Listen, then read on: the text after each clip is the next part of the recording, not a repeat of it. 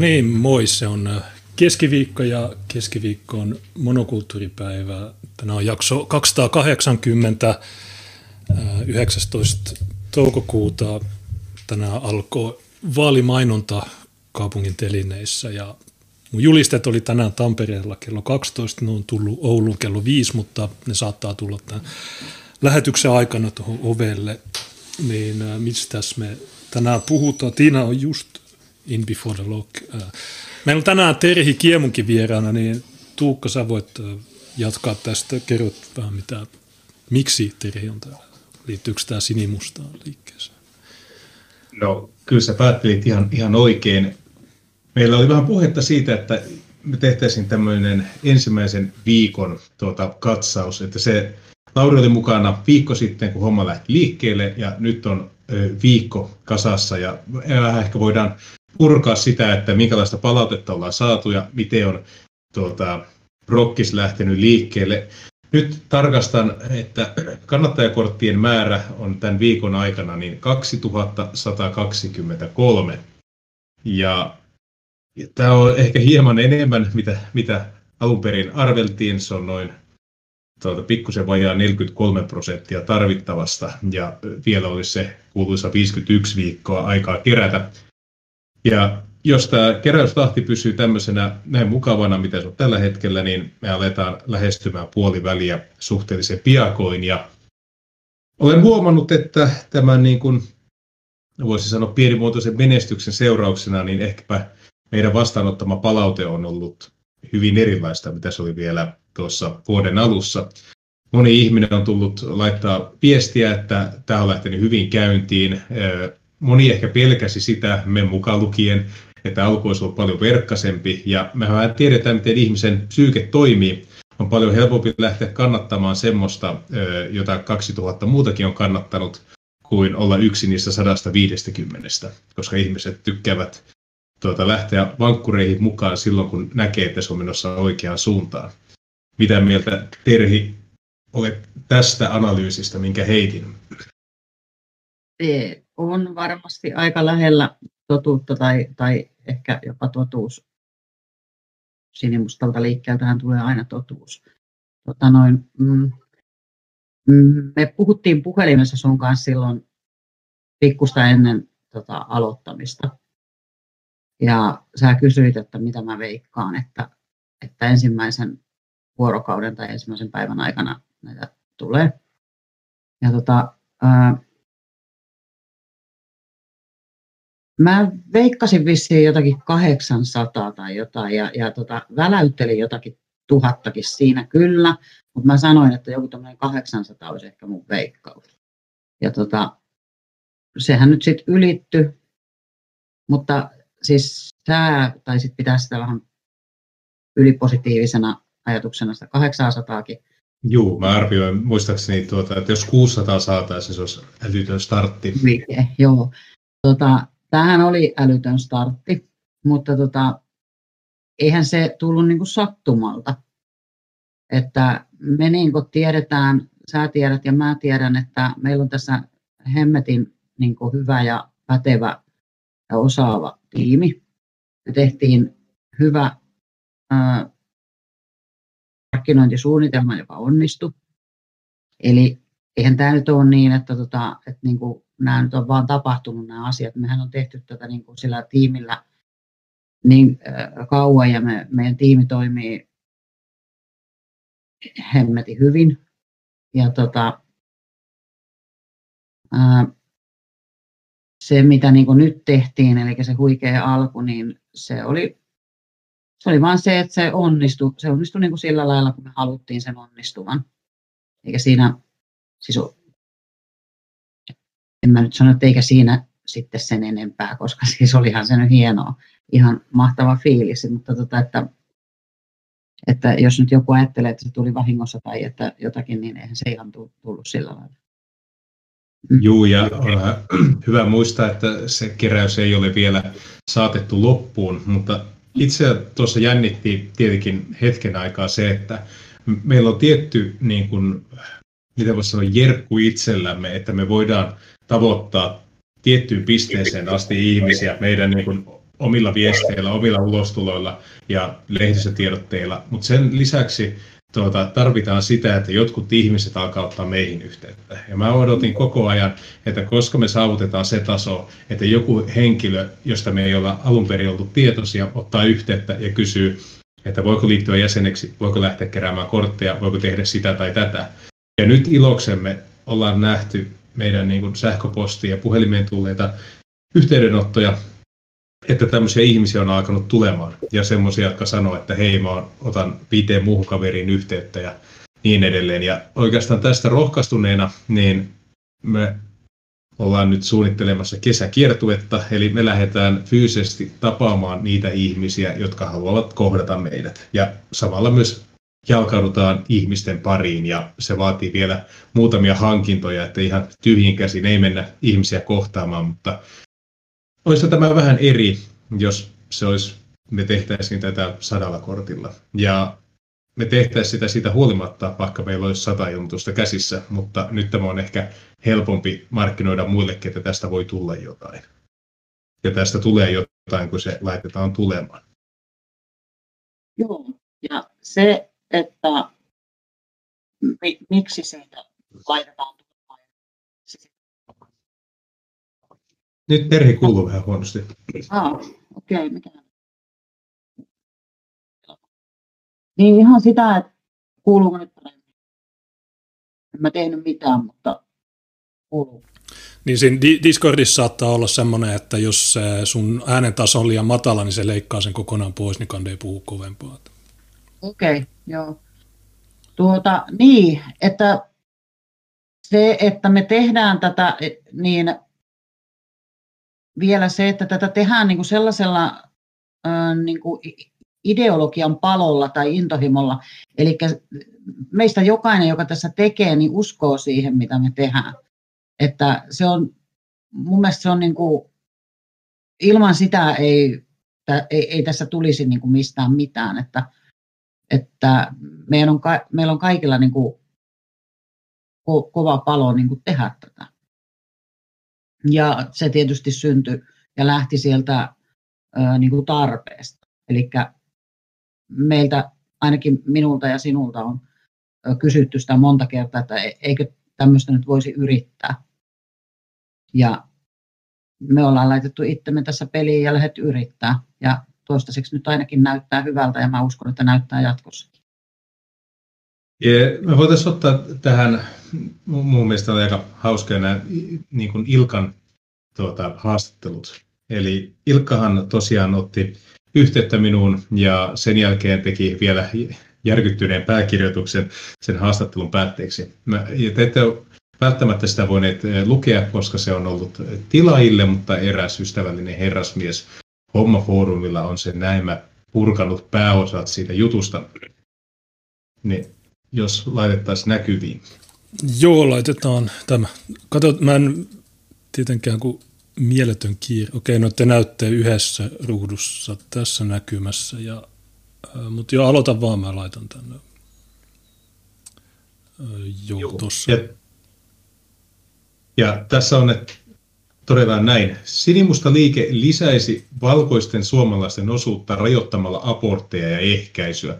Yhdistys on kerännyt parissa päivässä satoja kannattajia. Kahdessa päivässä Sinimusta liikkeen kannattajaksi on ilmoittautunut noin 1700 henkilöä. Liike aloitti kannattajakorttien keräämisen keskiviikkona. Puolueen rekisteröimiseksi vaaditaan 5000 vaalikelpoisen äänestäjän allekirjoittamat sähköiset kannatusilmoitukset tai paperiset kannattajakortit. Liikkeen puheenjohtaja Kuru uskoo, että tätä vauhtia määrä on mahdollista saada kokoon kesään mennessä. Sitten tässä on näitä muutamia kohtia, jotka niin kuin myöhemmin Ilkan pääkirjoituksessa herättivät kauhistusta. Kun kansallismeiseksi tunnustautuva sinimusta liike tiedotti keskiviikkona kannattajakorttien keräämisen aloittamisesta oikeusministeriön hyväksynnästä, tiedotteessa puhuttiin suomalaisuuden yhteydessä valkoisesta rodusta. Ministeriön hyväksymä yleisohjelma, yleisohjelmassa ihonväriä ei kuitenkaan mainita. Kurun mukaan suomalaisista puhuttaessa on hyvä linjata, että silloin tarkoitetaan nimenomaan valkoisia suomalaisia. Rodusta pitää hänen mielestään pystyä puhumaan avoimesti. Oletteko rasisteja? Sillä määrittelyllä, että teemmekö eroa esimerkiksi valkoisten ja värillisten välillä, niin kyllä teemme. Tunnustamme rodun merkityksen suomalaisuuden määrittelyssä, Kuru sanoo. Ja tämä kyseinen toimittaja otti siis yhteyttä ja hän oli aika tiukasti kyseli, että tuota, oletteko te rasisteja ja oletteko te fasisteja ja ketä te meitte muiluttamaan, jos te nousette valtaan. Ja oli ihan hauska. Eli juuri tämmöisiä yhteydenottoja, niin niihin mielellään vastaa, koska on varmasti tottuneet siihen ne toimittajat, että kun ne esittää tämmöisiä kysymyksiä, niin siellä alkaa ihan niin kuin, kauhea sössöttely ja irtisanominen ja tämmöinen sanojen uudelleenmäärittely ja pyörittely. Mutta sitten jos sä toteat, että no, noilla määritelmillä, niin juu, kyllä. Niin se on vähän sekoittaa tätä pasmoja. Se tuli semmoinen, okei, okay. ja ne laittaisi yleensä semmoisen se sitaatin sinne, koska sitä ei voi oikein niin kuin kommentoida mitenkään muuta kuin, että se tuli aika selkeästi se vastaus ulos. No sehän tässä varmaan Nyt ei kuulunut mitään. Niin, että sehän tässä niin. varmaan häiritsee toimittajia tai toimittelijoita eniten, että, että niin kuin ne vastaukset, he, he ei saa niitä sellaisia toivomia vastauksia, he ei saa sitä selittelyä ja, ja tota, kiertelyä ja kaartelyä. He saa niin kuin suoran, suoran vastauksen niihin kysymyksiin ja, ja ne ei pysty siitä niin kuin etsimään sitä sitä rasismia tai mitä ne nyt haluaa sitten hakea ja väittää, vaan ne, niin kuin, ne on niin kuin hämmentyneitä siitä, että ne, ne saa sen va- to- to- todenmukaisen vastauksen sieltä. Niin, ja toimittajat varmaan olettaa sillä tavalla, että he ovat itse kuitenkin mielipidevaikuttajia omalta osaltaan, niin koska he eivät pidä rasismista, niin he ajattelevat, että varmaan kaikki heidän haastattelemat kohteet ovat samaa mieltä heidän kanssaan. Ja sitten ovat varmaan tottuneet siihen, että aina kun tulee joku kohu, niin perussuomalaisiin yhteys ja sitten lähdetään grillaamaan. Tai johonkin muuhun. Nythän Vaasassa oli tämä eräs kokoomuslainen, joka grillattiin ihan täysin, kun oli mennyt tykittelemään vähän vaalikoneeseen. Niin minusta tämä on omalta osaltaan tämä on vain yksi esimerkki, mutta jos joku toimittaja soittaa ja kysyy eh, aatteeseen liittyvistä asioista, niin niissä kannattaa olla niin suora kuin on. Koska jos sä itse uskot siihen, että se mitä sä edustat on moraalisesti oikein, niin ei se toimittaja voi sille yhtään mitään. Voihan tietenkin kysyä, että onko se todella tota mieltä ja entä, entä Afrikan pienet lapset ja niin edelleen, mutta se, hän huomaa nopeasti, että jos ei tule vastakaikua, niin se haastattelu menee ihan pilalle. Silloinhan voi myös kysyä toimittajalta, että tämän takia sä minulla otit yhteyttä, että et sä haluat puhua Afrikan pienistä lapsista. Joo, mä olen joskus kysynyt myös toimittajalta, että eikö sulla ole mitään muuta tekemistä. Yleisohjelmassa liike liittää suomalaisuuden verenperimän vahvasti yhteen. Miten selvitetään, kuka on suomalainen? Noudatamme määrittelyssä edellistä perustuslain henkeä vuodelta 19, jossa todetaan, että Suomen kansalainen on henkilö, joka syntyy suomalaisille vanhemmille. Ja vaikka luen näitä poldattuja, suomalaiset ovat ihmisiä, joiden perimästä hallitsevin osa tulee suomalaisista sukulinjoista, eli niistä suvuista, jotka ovat asuneet Suomen maaperällä useita satoja vuosia. verikokeiden ottamista perimän selvittämiseksi ei kurun mukaan tarvita. Suomi oli 90-luvun alkuun asti aika suljettu yhteiskunta, suuri osa näkyvistä vähemmistöistämme avioitu oman etnisen ryhmään kuuluvan ihmisen kanssa, joten heidän lukumääränsä on loppujen lopuksi hyvin pieni. Tämä on lainausvirhe. Mä sanoin, että semmoisten, jotka ovat näiden ryhmien ulkopuolisia tai sekaliittojen lapsia, niin heidän lukumääränsä on loppujen lopuksi pieni. Mutta no, menee se noinkin. Suhteellisen kivuttomasti meiltä, meillä on eroteltavissa esimerkiksi suomalaiset ja somalitaustaiset ihmiset toisistaan poikkeaviin ryhmiin. Sä oot Terhi itse ollut paljon toimittajien kanssa tekemisissä ja niin on ollut Junes ja Tiinakin, mutta miettii meidän kuuntelijoita ja varmaan osa heistä on semmoisia, jotka saattaisivat tulevaisuudessa olla ehdokkaita.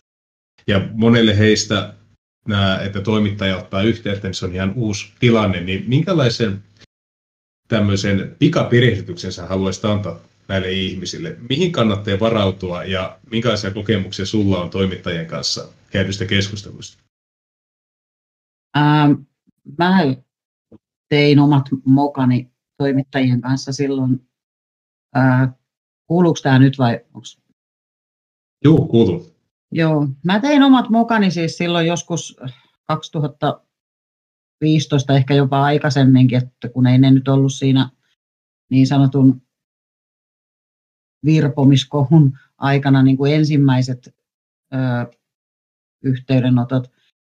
Ö, siinä ehkä niin kuin kokematon ihminen alkaa just selittelee ja, ja tota, toimittajahan innostuu vaan sitten, että kun se huomaa, että toinen ei niin kuin tavallaan rohkene vastata siten, kun hän ajattelee.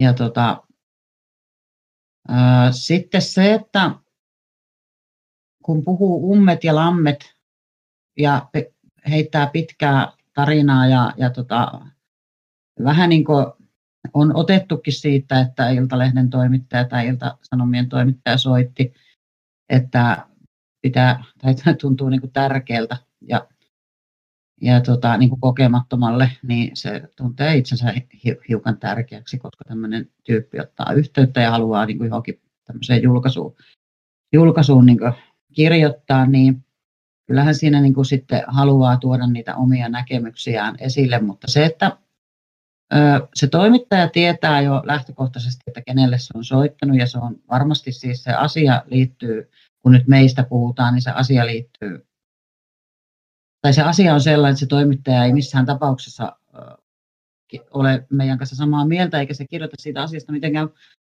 meidän kannalta positiivisesti, niin sitä on ihan turha niin yrittääkään sen, sen toimittajan, siis niin kuin yrittää, tai sitä ei kannata edes ajatella, koska siis se kirjoittaa ihan varmasti jotakin shittiä sieltä ö, suoraan tai rivien välistä tai omasta päästä. Se voi kirjoittaa sen ihan niinkin, että ja tota, siis jopa, mulla on käynyt joskus jopa niin, että, että kun mä en niin kuin vastaamaan heidän juttu, puheluihinsa, niin sitten mulle joskus laittoi sähköpostia aamulehden toimittaja, kenen mä tunsin niin jollain tasolla henkilökohtaisestikin. Ja pidin sitä sellaisena niin kuin, aika asiallisena kuitenkin tyyppinä. No sitten, että hän kysyi multa, että haluaisitko saada ihan oikeasti oman näkemyksesi esille meidän lehdessä. Mä että totta kai, että jos joku haluaa niin kuin sen oikeasti mun näkemykseni julkaista. Ja sähköpostissa laittoi kysymyksiä, mä vastailin niihin ja, ja tota, Kysymys oli siis verkkojulkaisusta, ei painettuun lehteen tulevasta jutusta. Niin sitten meni jonkun aikaa, niin sitten tämä toimittelija tota, ilmoitti mulle, että niin kuin tämä ja tämä pitää niin kuin karsia pois tästä näistä sun vastauksista, että sopiiko se. Ja mä että no, laitoin jotakin sinne vastaukseksi, niin kuin, että kävisikö näin tai näin. No sitten se lopulta julkaisi sen jutun ja se oli jotakin ihan muuta kuin mitä sinne piti tulla. Se oli ottanut sieltä jonkun semmoisen tavallaan niin kuin siitä kokonaisuudesta irrotetun asian ja kirjoitti siitä niin kuin otsikoiden isoin jutun. Ja tota, sitten se valitteli mulle sähköpostissa, että valitettavasti niin tilan puutteen vuoksi, että miten vitussa niin kuin loppuu jostakin verkkojulkaisusta tila? Kertokaa mulle. Niin, niin tämä oli niinku se perustelu, että se, että siis sehän, sieltähän voi ottaa ihan mitä vaan, että ne voi kirjoittaa ihan mitä ne tykkää, että sinne, se on ihan turha alkaa selittelemään tai mitään, että sanoo vaan niin kuin, jos nyt yleensä haluaa niille jotakin vastata, niin sanoo vaan niin kuin lyhyesti sen oman mielipiteensä. Jos se kysyy, että oletko rasisti, niin mä sanon kyllä. Tai että jotakin tämmöistä, tämä nyt oli vähän tyhmä esimerkki, mutta siis niin ei siihen kannata alkaa selittelemään. Ne on, ei ne ole meidän puolella eikä ne halua kirjoittaa meistä mitään positiivista. Niin tässä tämä Ilkan juttu, niin toi, tämä mitä me nyt luetaan, niin tämä on suhteellisen asiallinen, mutta sitten heti perään tuli se pääkirjoitus, jossa teitä sanotaan sairaiksi ja, ja niin edelleen. Vaikka nämä toimittajat itse on ensimmäisenä sanomassa, että ootko sä lääkäri, miten sä voit antaa diagnooseja tapaamatta, mutta joo, Mun mielestä tämä ensimmäinen juttu oli ihan suhteellisen asiallinen. Mitä Tuukka on mieltä? Siis tämähän oli, ja tuota, vaikka ne kysymykset olivatkin tiukkoja, niin kaikki nämä kommentit, mitä on heitetty, niin kyllä mä niin näistä tunnistan itseni. Ja toimittaja on tehnyt siinä mielessä työtään, että tähän ei tule sellaista niin kuin, eh, pakollista selitysosaa, tiedätkö, että sinne on pyydetty joku Oula Silvinoinen kertomaan, että missä kaikissa asioissa tämä henkilö on väärässä. Ja sitähän nämä tuota, silakka-aktiivit ja muut aina vinkuvat, että jos haastatellaan väärää ihmistä, niin siellä pitäisi olla joku tämmöinen oikeaoppinen ihminen selittämässä se juttu auki, että jos on kaikessa väärässä se tyyppi. Jos on tämmöinen puhdas henkilöhaastattelu, missä nämä vähän kontroversiaalit mielipiteet tuodaan semmoisenaan julki, niin tämä on juuri se, mitä ne eivät halua. Ne tykkää enemmänkin siitä, että miten vaikka kirkko ja kaupunki toimii. Totta kai hekin niin kuin, puolittain minua haastattelivat ja jätti, karsivat suurimman osan mun vastauksista, mutta sen jälkeen ottaa olla Silvennoiseen yhteyttä ja se käsiteltävä aihe onkin semmoinen, että hei, meitä kiinnostaa tämä tämä niin asia ilmiönä. Nyt me otetaan semmoinen tyyppi, joka inhoaa sitä ilmiötä ja pyydetään sitä kertomaan, mistä sitä ilmiössä on kyse. Ja toimittajat harrastaa tätä aivan erittäin niin kuin tuhka tiheään, jos sä katsot Yleä ja Hesaria, niin kaikki, jotka käsittelee Trumpia, kansallismielisyyttä missään muodossa, tai jotain muuta liikettä, mistä nämä liberaalit toimittajat ei tykkää, niin se on aina on, tämä on sitten se metodi, jolla ne tekevät niitä juttuja. Niin, Joo, tässä, mulla, ei, tässä ei tehty niin. Mulla on sellainen kokemus tästä kans, aika usein ne on niin kuin meikäläisenkin kommentointia silloin aikanaan, niin siellä oli niitä professoreita ja tutkijoita tai, tai jotakin muuta niin kommentoimassa. Tämä oli silloin, kun oli juttu tästä, että tämä vapautetaan, tämä, se oli Tampereella silloin, raiskasi ja murhasi.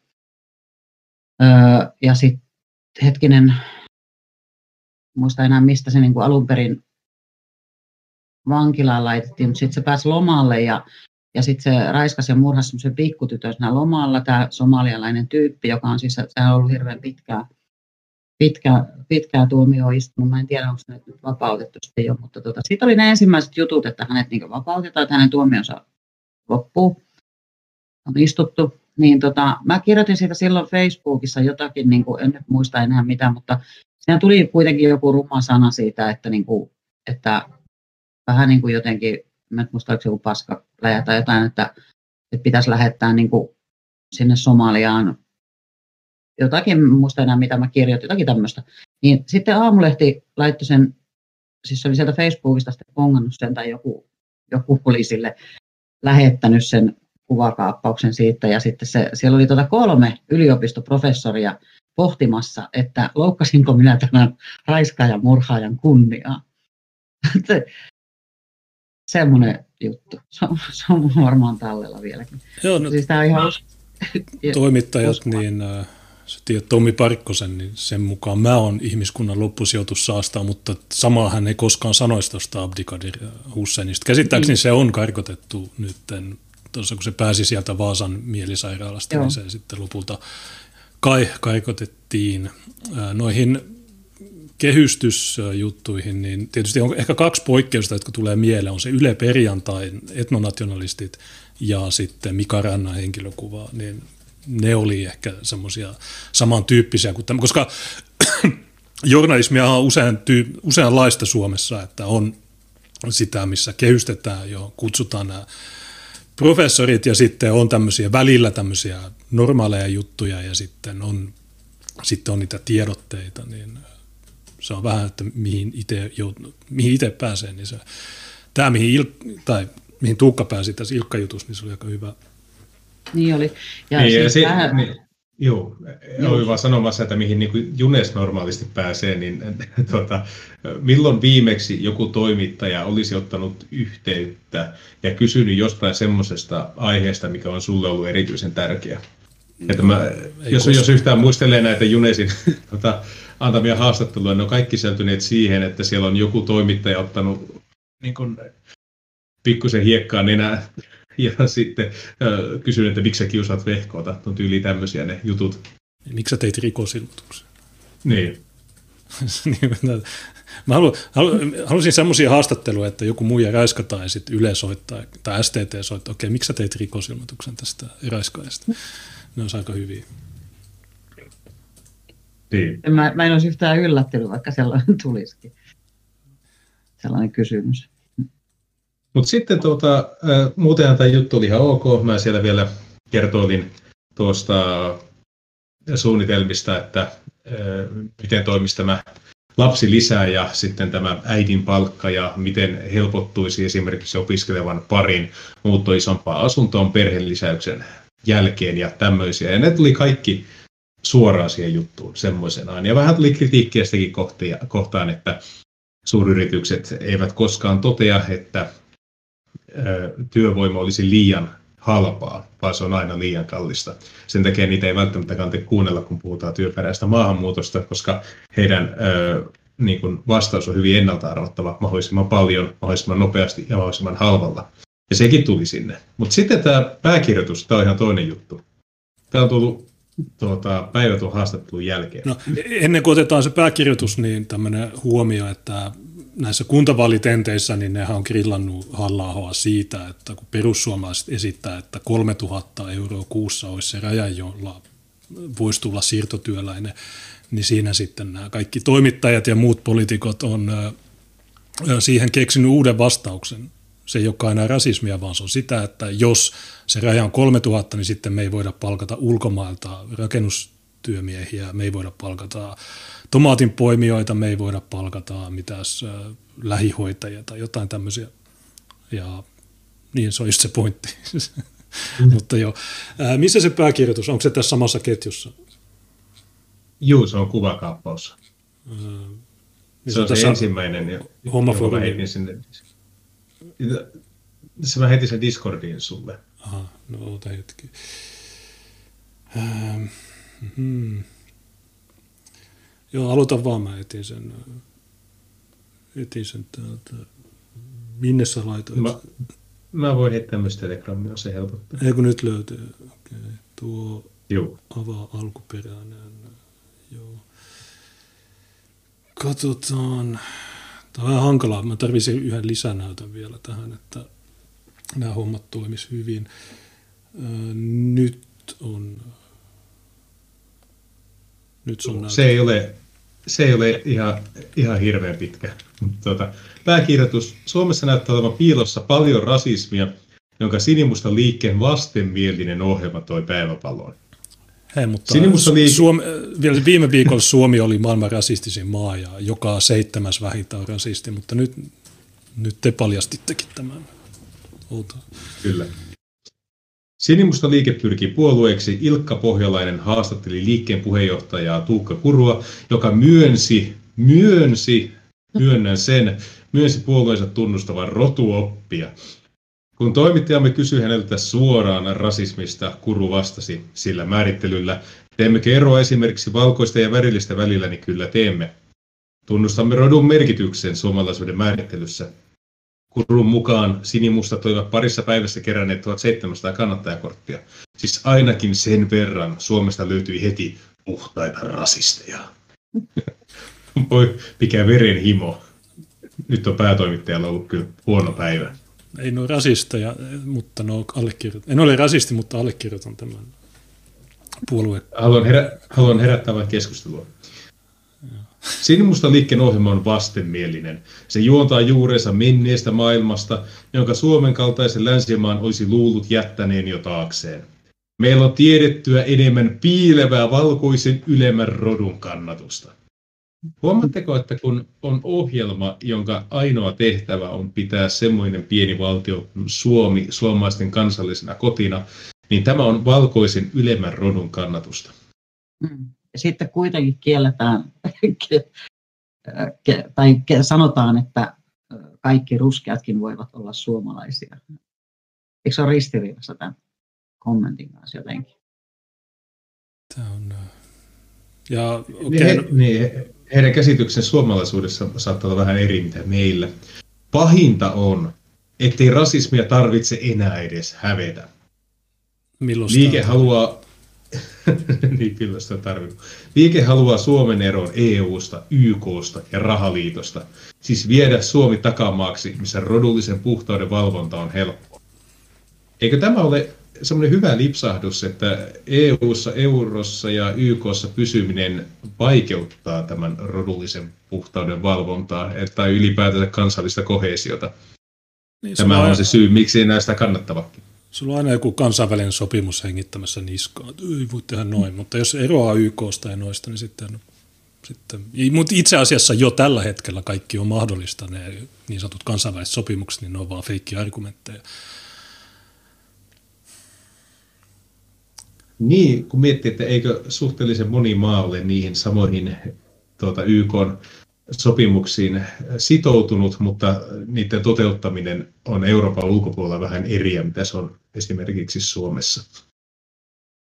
Niin, tai jos sä katsot pelkästään Tanskaa tai Unkaria, niin nehän on EU-ssa. Mm. Ne toteuttaa ihan eri tavalla näitä asioita. Suomalaisen, niin, suomalaisen hiljaisen enemmistön on aika nostaa ääntään. Rasismi ei käy perusteluksi mihinkään. Sinimusta aate on sairaus, jonka lääkkeeksi riittää terve järki. Kyllä sitä vielä Suomessa on. Mikä se ICD-koodi on?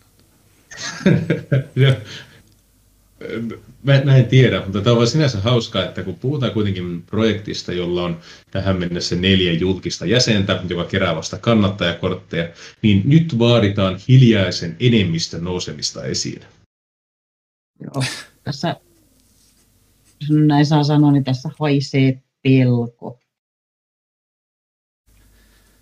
Ja aika uskomatonta, että tämä liike saa niin kuin tämän aikaa. Niin, no alun perinhän teidän piti alo- aloittaa se nimien keruu silloin tammikuun viimeinen ja sen johdosta sitten tuli miljoona haastattelua, tuli ne mitkä kirkko ja kaupunki, siellä oli tämä Nadburnik, se synagogan tyyppi ja kaikki nämä, niin nyt tällä hetkellä, jos sä laitat Googleen sanan puoluehakemus, niin sieltä tulee vain sinimusta liike sitä ja tätä. Niin se on ollut aika onnistunutta, jotkut sanoisivat sissimarkkinoinniksi. Mutta joo, no tietysti tuo päätoimittaja, anonyymi päätoimittaja, niin joo, se itkee ja ulisee, mutta onko sillä väliä?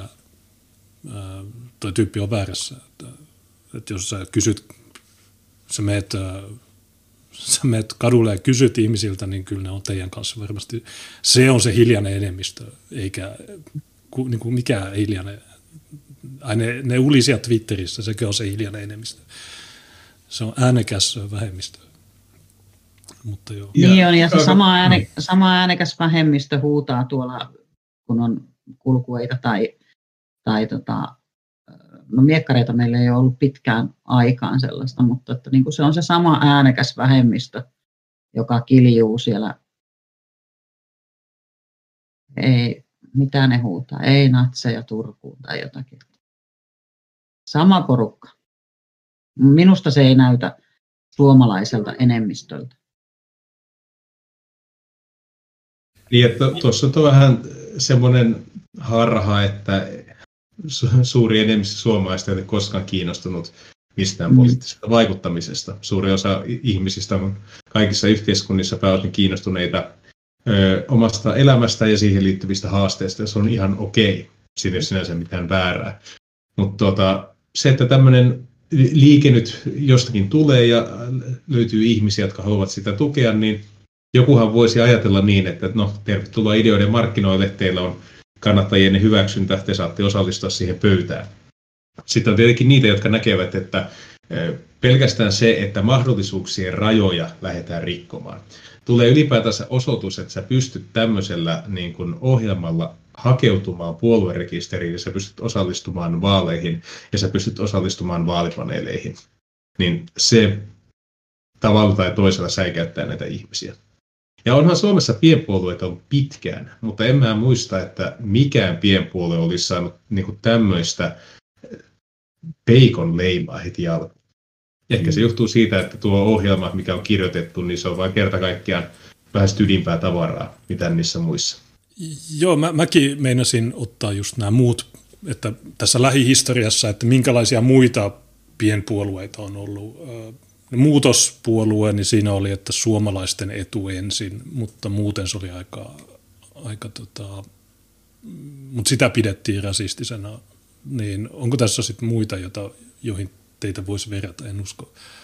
Suomen kanssa ensin on niin. varmaan, mihin meitä on verrattu, ja sitten olihan näitä, jos miettii vähän laimeammasta kansallismielisestä tai globalisaation vastaisesta näkökulmasta, niin olihan tämä nämä Paavo Väyrysen eri hankkeet, on seitsemän tähden liikkeet ja oliko se kansalaispuolue, oli se yksi. Niin nämä on kaikki semmoiset, että jos sä mietit arvokartalla, niin nehän menee aika lailla yksi yhteen perussuomalaisten kanssa. Ja ei ne, niin kuin, no Suomen kanssa ensin synnytti tuota, vanhalla kokoonpanolla tietyn reaktion niin kuin, skriimejä seuraavassa yleisössä, mutta se ei oikein päässyt sen yli. Että se ei, ehkä se ei ollut se ohjelma, mikä niin kuin herätti huomiota, vaan ehkä ne henkilöt, jotka sitä edustivat. Meillä on vähän toisinpäin, että meillä enemmänkin uutisoidaan ohjelmista ja ulostulosta ja paljon vähemmän henkilöistä niiden ohjelmien takana. Ja mun mielestä se on hirveän hyvä kehitys, koska mä haluan nimenomaan, että meidät tunnetaan ohjelmasta ja aatteesta. Juuri. Riippumatta siitä, että ketkä tuota pyörittää. Joo, ja sen huomaa, että kun keskustelee livenä tai sitten viestin välityksellä jonkun kanssa, joka tulee kertomaan minulle, että miksi te teette tämmöistä, että te viette ääniä perussuomalaisilta, että miksi te teette niin kuin tämmöistä, että kun tämä, tämä kuitenkin te, me ajetaan nyt samoja asioita. No eihän me ajeta, se henkilö ei ole lukenut tätä ohjelmaa, jos se väittää näin. Siis tämähän on aivan erilainen, tässä on aivan erilainen talouspolitiikka. Tämä, tämä ero on niin, kuin niin monelta kohtaa, että, että ei, voi, ei voi kukaan mennä sanomaan, että, että, että, että me kilpaillaan, niin kuin, no kyllä varmasti me kilpaillaan samoista äänistä, mutta sehän johtuu ainoastaan siitä, että, että tänä päivänä niin kuin on ihmisiä paljon, joiden on ollut pakko valita se kaikista, huonoin, kaikista huonoista vaihtoehdoista se paras. Niin me, meillekin sanotaan, että asyl vie persuja ääniin, mutta en mä tiedä. Mä, mä sain enemmän, 2017 mä sain enemmän kuin Tynkkynen ääniä, niin en mä, ehkä se vei multa ääniä. Ää, niin tota, ja kuinka tylsä toi Oulun valtuustokausi olisi ollut, jos me ei oltaisi päästy sinne. Ei olisi, yep. kukaan olisi puhunut mistään, kaikki olisi ollut. Mutta nyt niin miet, muistelkaa, minkälainen historia tuossa on. Ja nyt me yritetään uusia se ja saada Tiinakin mukaan sinne. Niin, no nyt mä voin tehdä yhden tämmöisen pienen mainosspotin tässä. Tämä tulee nyt ihan spontaanisti, mä en ollut ajatellut tätä tehdä, mutta, mutta siinä on yksi, yksi tota juttu, miksi mä aion itse äänestää Seppo Lehtoa ja mä äänin Tampereen kaupunginvaltuustoa ja, ja mä suosittelen sitä muillekin. Ja tässä eilen illalla yhden kaverin kanssa keksittiin, tai oikeastaan hän keksi, pisti sen sanoiksi, mitä mä olin niin kuin ajatellut, mä olin puhunut siitä paljon laveammin, mutta hän sanoi sen muutamalla sanalla, että siinä on hyvä tämmöinen iskulause, että Tampereen kaupungin valtuusto ansaitsee Seppo Lehdon. Se, sen voi niin kuin kuvitella monella tapaa, mutta mä allekirjoitan sen lauseen aivan täysin. Mä olen sen verran kauan, mä olen nyt tota, hetkinen, hetkinen 12 vuotta, ei 14 vuotta mä oon toiminut siellä niin kuin sen Tampereen politiikan niin kuin sisällä siellä niissä elimissä. E, se todellakin se on sellaista teatteria, että, että tota sinne täytyy päästä jonkun niin kuin, no, erikoismiehen. Niin, niin, että joo, ansaitsee. Se, se on se pointti, että se ansaitsee. Toki siis se, että, että mm, se on niin kuin harmillista, että siellä ei pysty niin kuin asioihin vaikuttamaan yhdellä tai no kahdella pystyy sen verran, että pääsee tosiaan äänestämään tai äänestyttämään asioita. Mutta niin kuin yksi ihminenhän siellä ei oikeastaan tee muuta kuin ö, ehkä voi päästä käsiksi sellaisiin asioihin, mihin ei muuten pääsisi. Ö, ja sitten toisekseen niin kuin se, että kaikkia muita vituttaa. Niin, mä Joo, uskon, että... Siellähän on Iiris Suomella, niin mä voin kuvitella, että miten, minkälaiset pikkujoulut on, kun Seppo Lehto, tai jos se pääsee sinne. Mun niin. käsityksen mukaan Seppo Lehto, niin silloin kolme hengen listaa Tampereella. Siellä on myös De, Marko De Witt on omalla listallaan ja ketäs muita Tampereella. Kun monet aina kysyy meiltä, että ketä suosittelet, niin vaikea sanoa, että mitä siellä. Mä panin merkille myös sen, että jostain syystä Oulussa meillä on enemmän ehdokkaita kuin Tampereella ja jopa enemmän kuin Turussa. Että me ollaan sijalla neljä, jos katsotaan valtakunnallisesti, mikä meillä on 50 ehdokasta enemmän kuin 2017 tässä kaupungissa, mikä on erittäin outoa, koska nämä suvakit on koko ajan itkenyt, että äärioikeisto ja niiden takia kukaan ei uskalla osallistua vaaleihin. Kalevakin teki jutun, että mm, mä en uskalla mennä. Janne Hakkarainen vihreästä teki videon tänään, että valtuustossa ei saa solvata ihmisiä. Mä, tein, mä muokkasin sitä videota ja laitoin sen Gabiin, kattokaa se sieltä. Niin, niin kuin kuitenkin Oulu, puhutaan Oulusta ja ne varmaan kaikki aina tarvittaa minua, kun ne itkee äärioikeistosta ja uhkailusta ja näistä. Niin silti, miten on mahdollista, että meillä on 50 ehdokasta enemmän kuin silloin viimeksi? No, täys mysteeri. Tasan 50 ehdokasta enemmän, jos niitä pelottaisi äärioikeisto ja uhkailu. Mä veikkaan, että ne valehtelee. Se on vaan semmoista typerää uhriutumista ja niin edelleen. Mutta joo, Tampereella Seppo Lehto, Mariko De Witt, tai sitten joku perussuomalainen. En mä tiedä, onko siellä mitään hyviä. Jos, niin. jos joku haluaa antaa äänensä persuille, niin onko siellä, no Heikki Luoto, onko se, onko se hyvä? Ei ole, ei ole ehdolla. Ai. Se olisi tietysti ollut minun ehdokkaani. Tota, siinäkin on tietysti se, että tänä päivänä niitä, kun on tämä laskentatapa, niin, niin ne todennäköisesti pitäisi yrittää sitten keskittää jollekin sellaiselle, joka sitten menisi läpi, ettei ne äänet sitten menisi näille Veikko Valliineille tai Lassi Kalevoille, että ne on niin kuin, ne tahtoo mennä ne hyvien tyyppien äänetkin sitten vähän niin kuin sinne hukkaan.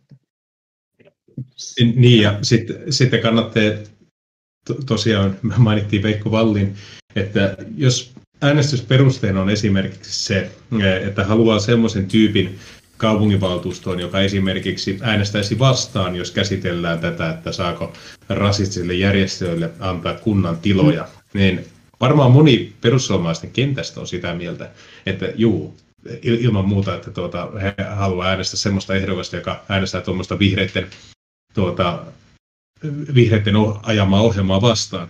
Mutta miten Tampereella kävi, kuten surullisen kuuluisasti tiedetään, niin perussuomalaisten valtuustoryhmä yksimielisesti kannatti tätä aloitetta. Jos en ihan väärin muista, niin taustalla on vielä joku mahtava ajatus, että jos tässä annetaan periksi, niin joskin toisessa voitetaan, ja sitä voittoa ei sitten koskaan tullut. Ja Veikko Vallin itse sitten julisti, että, että rasismilla ei ole sijaa missään. Ja jotenkin niin se, tässä niin ei niin laske... Voitto, niin. voitto on saattanut tulla, mutta me emme näe sitä. Niin. Että tässä kannattaa miettiä myös se, että jos löytyy hyvä tyyppi, niin kannattaa myös varmistaa, että sä et sitä hyvää tyyppiä äänestämällä nostaa sinne Veikkovan linjavaltaan. Että se on kaikista tympeintä semmoinen, että jo, vai siis mä, mä sanon suoraan, että on monia puolueita, missä on hyviä tyyppejä, joita voisi äänestää. Ei pelkästään perussuomalaisissa, myös kokoomuksen paikallistasoilla tai keskustan paikallistasoedustajista löytyy varmasti semmoisia ihan ok-tyyppejä. Jos mietitään, että vaikka he eivät olisi maahanmuuttoasioista niin hirveän kiinnostuneita, niin sanotaan vaikka, että he ovat maanpuolustusaktiiveja tai he tekevät jotain tämmöistä perinteisesti arvostettavaa hommaa, niin siinäkin on se vaara, että jos sä äänestät tämmöistä henkilöä, niin se menee sitten jollekin seta-aktiiville se ääni. Et juuri ehkä tämän takia, niin jos, jos ei ole tarpeeksi rajattu se ehdokaslista, niin e- ehkä se on äänestäjien kuluttajasuojan kannalta parempi, että sillä puolueella on älyttömän tiukka vaalilista tai älyttömän tiukka kuntavaaliohjelma, että sä tiedät to- todellisuudessa, mitä sä äänestät. Että sä et äänestä ainoastaan mielikuvia, vaan sä äänestät ihan todellisen poliittisen muutoksen puolesta. Ja täällä on Seppo Lehdon listan nimi on Valkoinen Tampereen vapaussota 1918. Tämä on hyvä. 649 on Sepon numero ja sitten 652 on De Witt Marko Hurt. Joo, ja kun ajattelee esimerkiksi vaikka täällä paikallistasolla Oulussa, niin tuota, äh, esimerkiksi vaikkapa kristillisdemokraatit äh, on sellainen porukka, että sä voit saada ihan mitä tahansa ääntäs vastaan, että äh, Sieltä löytyy hyvin konservatiivisia kristittyjä, jotka on myös hyvin nationalistisia, mutta sieltä löytyy myös sitten liberaaleja, arvoliberaaleja, jotka on jotka haluaa lisää monikulttuuria Ouluun. Ja sama juttu esimerkiksi perussuomalaisten kanssa, että sieltä löytyy niin kovan linjan kansalliskonservatiiveja, ja sitten löytyy myös sitä pridettejä-porukkaa, joka haluaa sitä hyvän sortin maahanmuuttoa tänne meidän kulttuurin rikastamiseksi. Niin se menee äänestä, tosiaan se äänestäjän kuluttajasuoja menee aika heikoksi, jos sä annat sen äänen sille kovan linjan kansalliskonservatiiville, mutta sitten se ei pääsekään valtuustoon, vaan sä ootkin päätynyt auttamaan valtuustoon just jonkun pridettävän arvoliberaalin, joka haluaa tänne niitä hyvän sortin kristittyjä afrikkalaisia. Joo, no äänestämällä meitä, niin sä tiedät, mitä sä saat. Mm. Niin, no onhan, te, onhan teilläkin variaatiota, että toinen kannattaa kasvisruokaa ja toinen ei, että mä en tiedä, miten tämä jakolinja mm. varataanko se tuota, asyylin yhteistyökyvykkyyden, jos kummatkin ovat valtuustossa, että eivät hajoa erillisiin ryhmiin, ehkä eivät. Joo, mutta itse asiassa Junes on ainoa meidän taloudessa, joka koskaan on laittanut kasvisruokaa. Minä en ole koskaan laittanut kasvisruokaa, mutta heti kun Juneksen yhden kerran päästään keittiöön, niin on kasvisruokapäivä.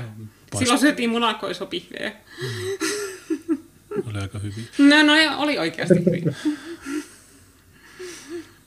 Niin, mutta teilläkin on siinä mielessä hyvä lista. Totta kai te olette kummakin julkisuuden henkilöitä, mutta sen lisäksi niin teillä on aika, mitä voisi sanoa, brändikunnossa. Ja henkilö, joka äänestää teitä, niin tietää tasan tarkkaan, miksi teitä äänestää. Hmm. Ja mun olisi hankala kuvitella, että kumpikaan teistä sitten viime hetkellä sanoisi, että hei, nyt päässään päättäviin pöytiin, jos äänestetään uuden Vokin puolesta. Hmm. Koska tiedätte sen, että jos te teette tämmöisen päätöksen, niin mikään määrä selittelyjä ei palauta teille niitä ääniä enää niin. jatkossa. Hmm. Joo, mä vaihdoin eilen renkaat, hmm. niin huoltamon tyyppi sanoi, niin mikä se numero on. Sen vaimo, vaimokin haluaa äänestää. Mm. Ja, ja niin, mä tänään Joo. kävin ostaa tarvikkeita, liimaa. Mulla on, melkein 20 litraa Kiilto Pro liimaa. Älä kerro, kun piffiläiset on. Niin. Se, nyt ne selvittää sen meidän osoitteen keinoin, millä hyvä, hyvä se mursautuu tänne. Just sanoin, mutta mä ostin myös mattoveitsiä. Se tulee vetää teidän liimat. Niin kaikissa kaupoissa, joissa mä kävin, niin superystävällinen palvelu. Että kaikki niin tyypit tulee, sanoo, että okei, okay, mitä, mitä laitetaan. Sitten joo, tarvii mattoveitsiä. ja Joo. Sitten pensselit, ka- kaikki on nyt kunnossa. Mä odotan vain nyt julisteita, toivottavasti ne tulee tänään, niin pääsis liimaa, niin, tai toivottavasti. Mm. Joo, se olisi mukava, jos joku muu liimaisi niitä, mutta tänään telineet tuli, niin tänään voisi käydä laittaa, mutta ensin pitää liimata julisteet. Okei, no mitäs Terhillä olisi varmaan vielä pieni ilmoitusluontoinen asia. Se oli myös, mikä me haluttiin tässä lähetyksessä tuoda ilmi, eli meillä on avautunut sivulle uusi osio tai avautumassa, jos ei ole vielä sinne avautunut. Jep, meillähän on tullut valtavasti kysymyksiä, kyselyitä monen kanavan kautta, että milloin teille nyt pääsisi liittymään jäseneksi ja ihmisillä on niin palava halu alkaa tekemään töitä meidän liikkeen puolesta tai sanotaan nyt suomalaisen Suomen puolesta. mielelläni en sano, että meidän puolesta tai, tai liikkeen puolesta, vaan niin sen puolesta, mitä liike, meidän liike tekee.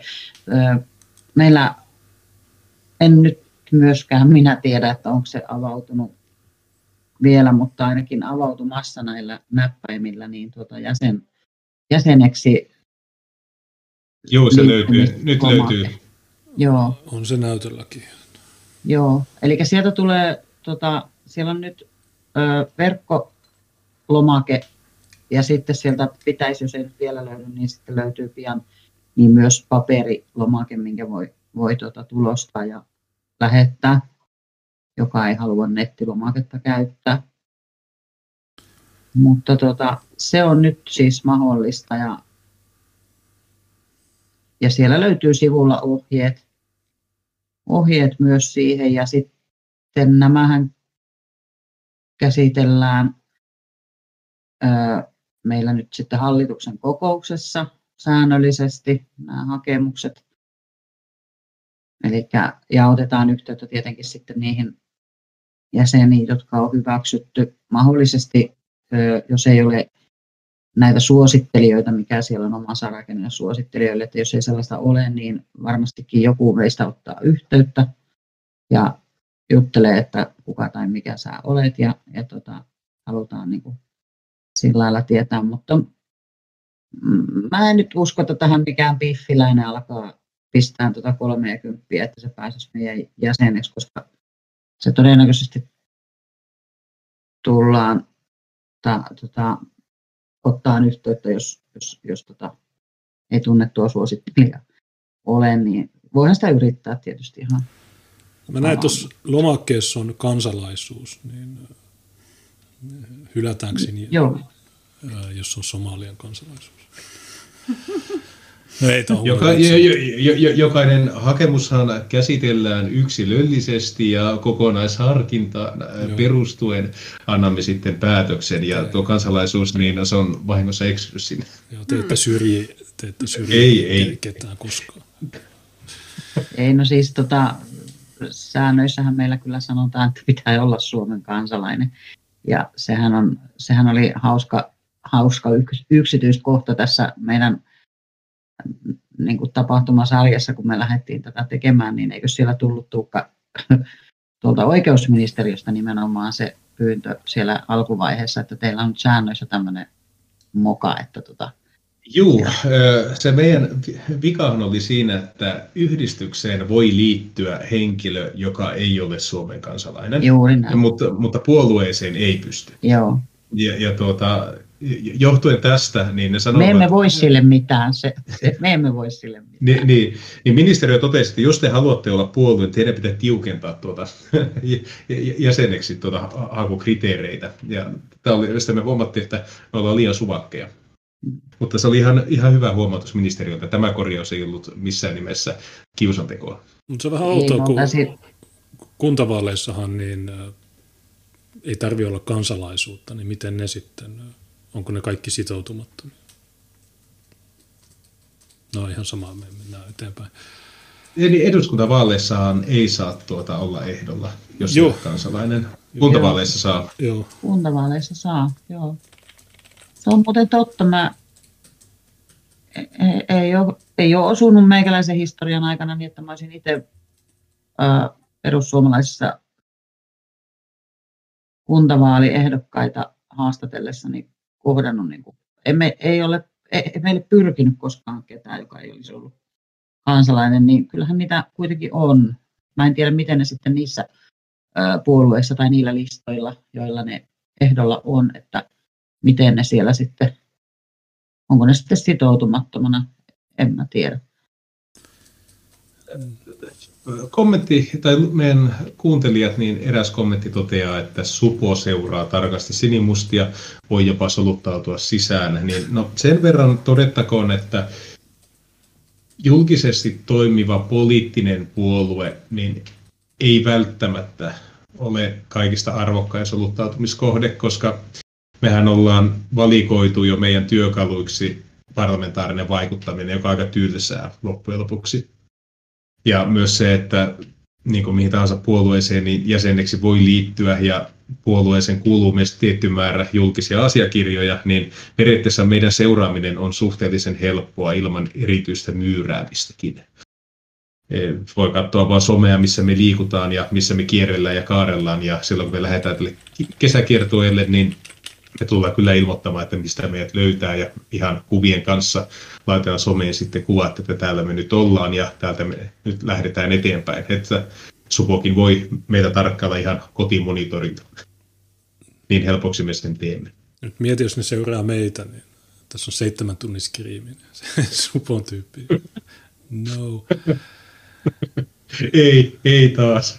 tai no en mä tiedä, jos ne, kun se kontentti on erittäin hyvää, mä, ainakin tykkään, mutta se riippuu, että minkälainen supon tyyppi siellä on. Että jos se on semmoinen, joka tykkää, niin sittenhän silloin se saa palkkaa siitä, että se katsoo lähetyksiä. Niin se on ihan hyvä diili. Mutta mä en tiedä, mitä, siltä, mitä hyötyä siitä seuraamisesta on. Että kannattaisi seurata niitä oikeita uhkia.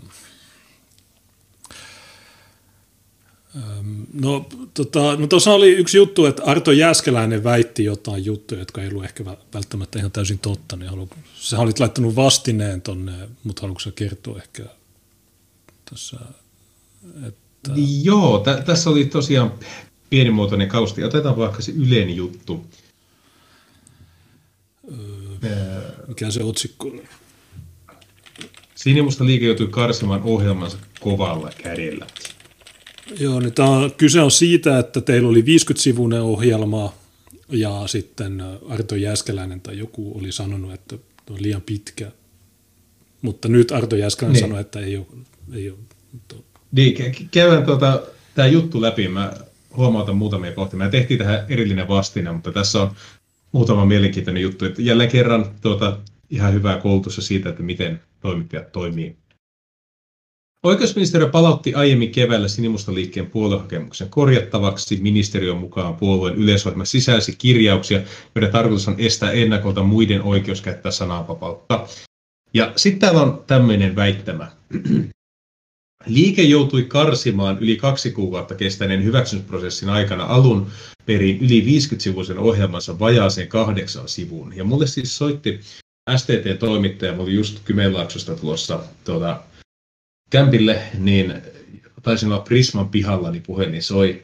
Ja hän oli yrittänyt Terhiä tavoitella ennen sitä, ja sen jälkeen hän soitti saman tien mulle, ja alkoi tivaamaan, että, että miten niin, kun te olette väittäneet, että te olette paljon joutuneet luopumaan, niin te olette joutuneet luopumaan suurimmasta osasta, koska tuota, tämä hyväksytty ohjelma on niin paljon lyhyempi, mitä tuo teidän sivulla oleva ohjelma. Ja mä sanoin, että no, no on samat ohjelmat, mutta selitysosa on pienennetty. Että ne on ihan samat niin kuin, samat otsikot löytyy kummastakin ohjelmasta, mutta kun me aluperin annettiin tuo pitkä ohjelma käsiteltäväksi, niin me saatiin huomautus siitä, että tämä pituus ei vastaa yleisohjelmalle annettuja niin kuin, suosituksia. Mä en ole ihan varma, oliko tämä se termi kuin suositus, mutta se sanottiin, että nämä ensimmäiset kolme sivua on ihan ok, mutta ky- kyllä muuten niin tämä ei ole yleisohjelmamainen, tämä on liian yksityiskohtainen. Nämä oli asiat, mitä meille sanottiin. Mä taisin itse ehdottaa, että annetaanko me teille lyhennelmä tästä, kuinka pitkä se saa olla. Ja tähän todettiin, että no ei, ei me mitään niin valmiita sääntöjä anneta, että jotkut selviää yhdellä sivulla, joillakin on viisi sivua, että kunhan se kattaa sen yleisohjelman luonteen. No sitten me lähetettiin heille tämä karsittu tai lyhennetty kahdeksan sivun versio, että kelpaako tämä, ja ainakaan me ei saatu enää pituudesta sen jälkeen mitään kommenttia. Tämä oli se meidän keskustelu, mitä me käytiin. Ja mä sanoin sille toimittajalle myös, että ei tästä ole niin kuin 42 sivua ministeriön toimesta sensuroitu. Ei tästä niin paljon ole karsittu pois, vaan se, että mehän ollaan hyvin pitkälti aja, niin kuin avattu joka ikistä ohjelmakohtaa. Ja nyt me oltiin vaan otettu se selitysosa pois ja laitettu tyyliin ne ranskalaiset viivat näkyviin, eli käytännössä toimenpiteet, mitä meillä oli. Ja nyt tässä on tämä keskustelu tässä ylejutussa. Sinusta liikkeen puheenjohtaja Kurun mukaan yleisohjelma roima lyhentyminen johtuu siitä, että oikeusministeriöstä pyydettiin tiivistelmää alkuperäistä yli 50-sivuista ohjelmasta. He totesivat, että puolueen yleisohjelma olisi mielellään lyhyempi, että he eivät ottaisi yli 50 sivusta ohjelmaa käsittelyyn, että saisiko sitä mahdollisesti tiivistelmän. Me lähetimme tiivistyspyynnön perusteella tämän meidän 50-sivun ohjelman sisällöllisesti muuttumana, mutta lyhyemmin ilmaistuna, sen verran karsittuna, että se pienempään sivumäärään menee, Kuru sanoi. Vaalijohtaja Arto Jääskeläinen kiistää, että tätä oltaisiin pyydetty tätä tiivistelmää, ja sitten tämä lainaus. Emme ole pyytäneet mitään tiivistelmää, mutta kiinnitimme edellä mainittujen ongelmakohtien lisäksi huomiota siihen, että nämä yleisohjelmat eivät yleensä ole näin pitkiä. Niin, eli te pyysitte eli... sitä tiivistelmää. niin, okei, okay, te, te, te, te ette sano, sanoneet, että lähettäkää meille tiivistelmä, te sanoitte, että tämä on liian pitkä, ja sitten mä mm. kysyin, että lähetäänkö me lyhyempi versio, niin lähettäkää vaan. Eli okei, tota, voidaan periaatteessa sanoa, että minä tarjosin sitä tiivistelmää, koska tämä alkuperäinen oli liian pitkä, mutta muuttaako se oleellisesti tätä meidän viestinvaihtoa? Mutta tässä niin paistaa vähän läpi se, että toimittajat ei ymmärrä, mikä on puolueohjelmaa ja mitä, sä, jos haluat rekisteröidä puolueen, niin sä voit lähettää sinne vaikka, yhden, niin kuin ne sanoo, yhden sivun. Sitten pääsette rekisteriin ja sitten te alatte hiomaan sitä ohjelmaa. Koska jos, jos sen puolueen pitää valmiiksi olla semmoinen, että kaikki on perustuslain mukaista tai kaikki on jotain, niin eihän siinä ole mitään järkeä.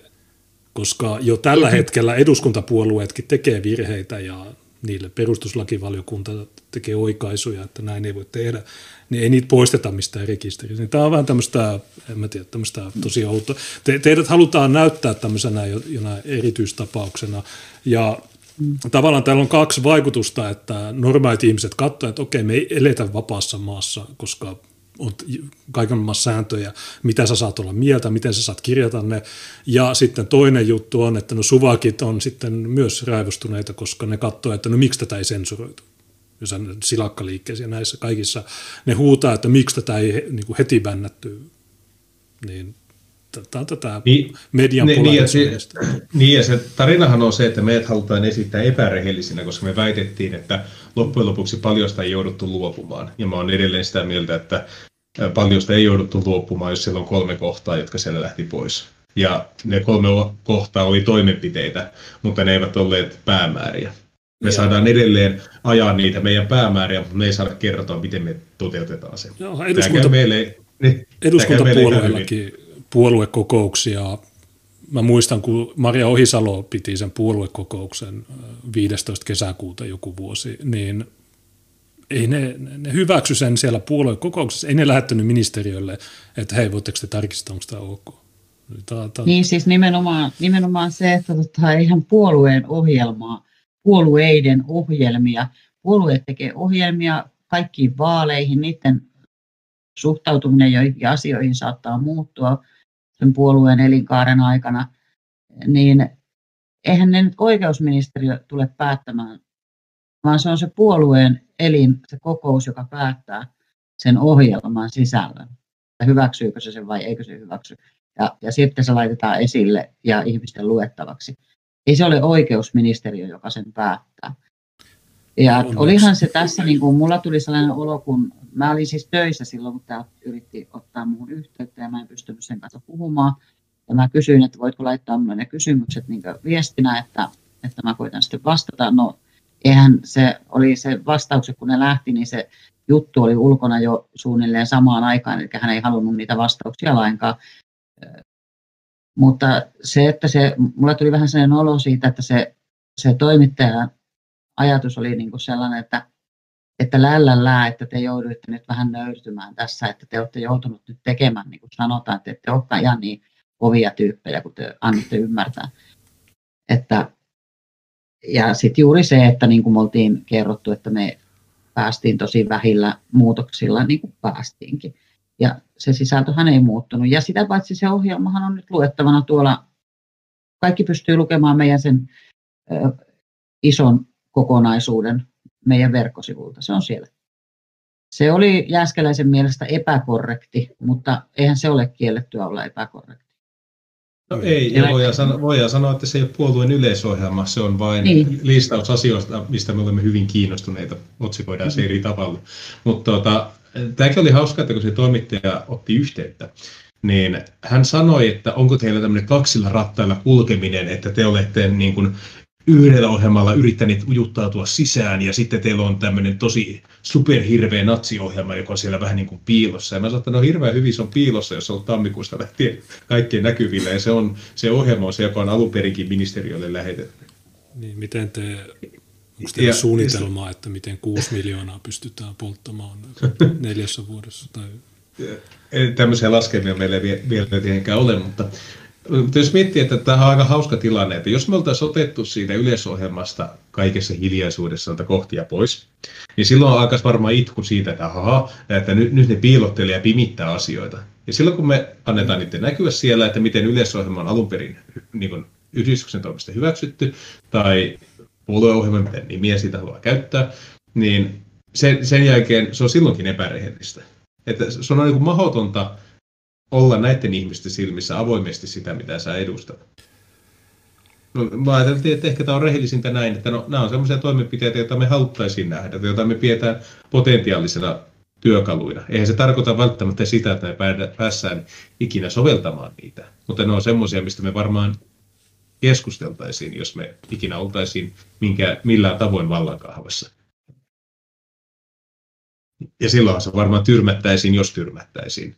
Mutta... Joo, ja, ja se, siis sehän, sehän tässä niin kuin, niin kuin jotenkin hauskaa onkin näiden, tätä, näiden voisinko sanoa paniikkia seurata, niin se, että loppujen lopuksi mehän vain pyritään niin kuin tuomaan tämä, nämä meidän ehdotukset tai meidän ohjelmaa, me pyritään ne tuomaan niin kuin, niin kuin valinnan varaksi suomalaisille ihmisille. Eli he, he niin kuin, suomalainen, niin kuin suomalaiset äänestäjät, suomalaiset ihmiset tämän lopulta niin kuin päättää. Että mehän vain tuodaan niin kuin esille se, mitä meillä on tarjota, mitä me halutaan tehdä. Niin, yksi, yksi esimerkki oli se, että joo, koska te haluatte estää sananvapauden ennalta eikä jälkikäteen niin kuin Idi Amin ja Raja Toiviainen, niin mm. siksi se ei toimi, mutta miksei, miksei näin? Okei, perustuslaissa lukee jotain, että ei voi tehdä niin, mutta se pointti on just päästä eduskuntaan, jotta voi myös perustuslaki on laki, se on laki muiden joukossa, on se ehkä vähän ylempänä kuin muut, mutta niihin voi lisätä aina kaikkia disclaimereja, että kaikilla on sananvapaus, mutta tästä säädetään toisilla lailla. Niin kaikilla on oikeus tehdä tätä, mutta kaikilla on oikeus kokoontua, mutta jos on korona, niin sitten... Niin, niin, no, niin, niin no, missä vaiheessa oikeusministeriö on hyökännyt rasismirikoslakiin hanketta vastaan ja todennut, että hei, tällä pyritään ennalta niin. estämään niin. tiettyjen mielipiteiden ilmaisu. Ja mä en nyt mene tähän tähän konservatiivien, että mieti, jos asiat olisi toisinpäin, koska se ei johda mihinkään. Mutta haluan vaan nostaa tässä esiin, että kyllähän näin toimivat kaikki sellaiset liikkeet, jotka haluavat pönkittää omaa valtaansa yhteiskunnassa. Ei me olla siitä mitenkään poikkeava porukka. Jos vihreät ja vasemmisto tekee onnistuneesti ja heidän niin kuin, kolmannen sektorin tuota, kätyrinsä, jos he tekevät onnistuneesti politiikkaa, jolla muovataan yhteiskunnan asenneilmapiirejä, mä otan tehdä täysin sama ei, ei meitä pelota käyttää samoja työkaluja, mitä he käyttävät. Niin. Ne on aika hyviä työkaluja, kun ne ovat päässeet aika hyvin asemiin niillä. Ei me nyt haluta jäädä yhtään huonommaksi sitten Joo, kuten Mike Inok me, sanoo, niin, niin me halutaan olla voittajia. Mä en tietenkään kuulu teidän puolueeseen, mutta ei se ole sitä, että meidän pitää niin kuin, noudattaa jotain yleviä periaatteita, vaan pitää mennä samalla moodilla kuin mitä noi on mm. noiden Viimeisin valtaus. Oli, no okei, okay, jatka vaan Teri. Sitten oli tällainenkin, tällaisia kommentteja mä olen kuullut tai lukenut jostakin niin kuin meidän ohjelmaan liittyen, niin että näin noudata, tai niin kuin noudata tämä asia, niin tämä, tämä ei noudata, tämä, tai tämä rikkoo kansainvälisiä sopimuksia. Meidän ohjelmassa halutaan luopua niistä kansainvälisistä mm. sopimuksista, eli, eli niin kuin meidän, meidän Suomessa niin, niin niitä ei ole olemassa. Ei, ei meidän pidäkään noudattaa niitä kansainvälisiä sopimuksia. Joo, nehän yhden Väyrysen kansalaisaloitteen hylkäs sillä perusteella, että eurosta ei voi erota, koska se kansalaisaloitteelle ei voi vaikuttaa kansainvälisiin sopimuksiin tai jotain. Ne keksi sen lennosta sen, sen ilman mitään syytä. Niitä on epärehellistä toimintaa. Niin, ja niin kauan kuin tätä järjestelmää ei saada kunnolla niin kuin ravistettua, ajettua ihan järjestelmätason muutosta, niin me tullaan huomaamaan, että ainoa mihin suuntaan tuota, voidaan lepsua nykyistä lainsäädännöstä on aina vaan liberaalimpi suunta. Se, että se lainsäädäntö ei koskaan pysty kiristämään nykyisellä puolueella ja nykyisillä edustajilla vaan sitä pystyy ainoastaan niin kuin käymään semmoista, miten voisi sanoa, ikuista puolustustaistelua, missä sen jälkeen kun hävitään yksi asia, niin sitten vetäydytään pikkusen taaksepäin ja taistellaan siitä seuraavasta linjasta niin kauan, kun joutuu taas perääntymään. Mm. Et, et, käytän tässä nyt esimerkkiä, ottaa vaikka sen tahdon kampanjan. Niin meillä oli vielä 2011 hallituksessa semmoinen ministeri, joka oli siinä hallituksessa sillä ehdolla, että sukupuolineutraalia avioliittoa ei hyväksytä. Ja ne tiesi silloin sen, että jos se hyväksytään, niin sitä ei meidän liberaalissa järjestelmässä, niin sitä ei tule koskaan äänestämään kumoon enää tulevaisuudessa. Vaan se, että sen jälkeen kun se yksi askel ollaan saatu, niin sitten aletaan tappelemaan jo siitä, että minkä ikäisille lapsille voidaan antaa transhoitoja. Ja sitten se taistelu alkaa mennä lopulta siihen, että toiset haluaa antaa niitä viisivuotiaille ja konservatiivit sanoo, että ei, kyllä pitää vähintään 14-vuotias olla. Et, et se on niin kuin ikuinen vetäytyminen. Et se konservatiivinen porukka, niin se on ainoastaan hidaste. Ja me ollaan, kuten meidän puolueohjelmassakin lukee, että me ollaan radikaali liikehdintä. Me lähdetään ihan suosiolla vastavirta. Jos me huomataan, että jokin, jokin yhteiskunnallinen kehitys vaikka viimeisen 20 vuoden ajalta, niin ei ole se, mitä me toivotaan, niin kyllä me nähdään, että se pitää olla täysin mahdollista, että me lähdetään kelaamaan sitä taaksepäin. Ja saatetaan vetää vaikka semmoistakin linjaa, mitä Suomessa ei ole koskaan aiemmin edes koetettu, jos se vain hyödyttää meidän päämääriä. Ei, ei, me, niin kuin se on ihan turha yrittää henkisesti sitoutua semmoisiin herrasmies-sopimuksiin, jotka ei tarjoa mitään voitomahdollisuuksia. Jos se tämänhetkinen argumentti on, että suvakit on niitä oikeita rasisteja, niin ensi vuonna se on, että uusleninistit on niitä oikeita transfobeja, niin jos sen haluaa niin. tiivistää. Niin tästä, mutta joo, kun puhu, monet puhuu oikeisto- ja vasemmisto jutuista, niin tehdään, että oikeastaan kumpaakaan, olette kolmat, kolmatta linjaa vedätte, niin mi, miten sitä kuvailisit sitten? Jos äh, joku vaikka me kuuntelijoista kysyy, että mitä se kolmas tie tarkoittaa tai kolmas linja. Sitähän tuota, meidän puolueohjelmassakin käytiin keskustelua, että mitä sillä tarkoitetaan. Niin käytännössä se tarkoittaa niitä niin kuin toisen maailmansodan jälkeen kuihtuneita aatteellisia liikehdintöjä, jotka eivät edustaneet länsimaalaista liberalismia eikä idän marksismia. Ennen toista maailmansotaa niin Euroopan maissahan oli paljon erinäköisiä liikkeitä. Osa oli fasistisia, osa oli kansallissosialistisia, osa oli voimakkaan uskonnollisia, kansalliskonservatiivisia, tämmöisiä eri, erilaisia tuota, hallintoja, vähän maasta riippuen eri sovellutuksilla, jotka haluaisivat tietoisesti jäädä niin kuin idän ja lännen tuota, vaikutuspiirien ulkopuolelle. Jotka ajattelivat esimerkiksi, että yksityinen ahkeruus tai yksityinen yritystoiminta itsessään ole väärin, mutta sen pitää tunnustaa esimerkiksi perheiden olemassaolo, sen pitää tunnustaa uskonnolliset pyhät, sen pitää tunnustaa vaikkapa kansalliset erityistarpeet, sen pitää pystyä mukautumaan siihen, että esimerkiksi oman maan työväestöä suojellaan ulkopuoliselta halpatyövoimalta. Ja toisaalta se myös lähti pois tästä, tai vastusti tämän marksismin täydellisen tasa-arvon ihannetta, missä kaikki maailman rajat ainoastaan sulaa, kaikki maailman kansat ja kulttuurit ja kielet ainoastaan sulaa yhdeksi tämmöiseksi proletariaatin maapalloksi, jossa kaikilla on, tuota, nannaa tippuu taivaalta ja kaikki voivat elää materiaalisessa yltäkylläisyydessä. Ja tätä yltäkylläisyyttä ei enää haittaa tuota, porvariston hierarkiat tai valtion rajat tai mitkään muutkaan tämmöiset muinaiset käyttäytymisnormit, jotka millään tavoin niin kuin pyrkivät hillitsemään ihmisen itseilmaisua.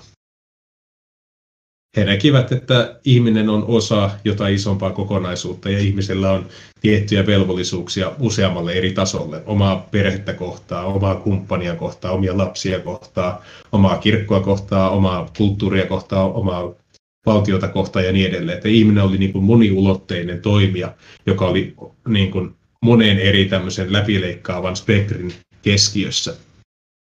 Tämä on ehkä se kolmannen tien ajattelutapa, jota sinimusta liikekin ajaa. Että meillekin talous on asia, joka on kansallisille intresseille alisteinen. Ulkopolitiikka on asia, jota katsotaan ainoastaan sen näkökulmasta, että hyödyttääkö se suomalaisia. Poliittista keskustelua, maahanmuuttokeskustelua ei käydä sen valossa, että mikä hyödyttää eniten suuryrityksiä tai mikä optimoi parhaiten talouskasvua. Me halutaan irtautua semmoista keskustelusta, mitä vasemmisto ja oikeisto nykyään harjoittaa, eli kumpikin on niin kuin sitoutunut siihen, että materiaalinen yltäkylläisyys ja talouskasvu on ainoa yhteiskunnan mittari, ja sitten vaan tapellaan siitä, että miten se talouskasvun jakovara jaetaan ihmisten kesken. Joo, se mullekin tuolla valtuustossa istuneena niin tuntuu, että tässä on tämmöiset turhan tiukat raamit, joiden sisällä pitää toimia. Ja tuntuu, että jos siitä pääsisi ulos, niin sitten me voitaisiin ratkaista eri tavalla useita ongelmia, just tämä talousjärjestelmä ja nämä, niin nämä on, ehkä tämä ei toimi, koska se on aina, että ei koskaan riittävästi rahaa, pitää ottaa lisää lainaa, pitää myydä sähkölaitos, pitää myydä nämä, niin ehkä, ehkä tähän olisi parempiakin ratkaisuja. Mä en ole mikään taloustieteilijä, mutta mä ymmärrän, että ehkä tämä ei ole, ehkä tämmöinen täysin vapaa systeemi, että niin kuin suuryritykset voi samalla viivalla tai vielä siten, että direktiivit ja kaikki muut tämmöiset hyödyttää heitä, niin ei tämä, oikein, ei tämä edes ole semmoista perinteistä kapitalismia, vaan tai jotain muuta. No ei, ja sitten kun Siinä mielessä te vaihtoehtona olette hyvä asia, että kun kaikki niin, muut, jopa perussuomalaiset, on siinä hyväksynyt tavallaan sen, sen järjestelmän. Mutta joo, jatka. Niin, niin, jos haluaa kärjistää antaa esimerkki, että mikä on tämmöisen niin kuin globalisoituvan maailmantalouden, eli mitä se on käytännössä, niin se olisi sitä, että ulkomaalainen yritys tulee Suomen maaperälle ylläpitämään teollista toimintaa, johon se käyttää ulkopuolelta hankittua siirtotyövoimaa tuotteisiin, jotka myydään Suomen ulkopuolelle.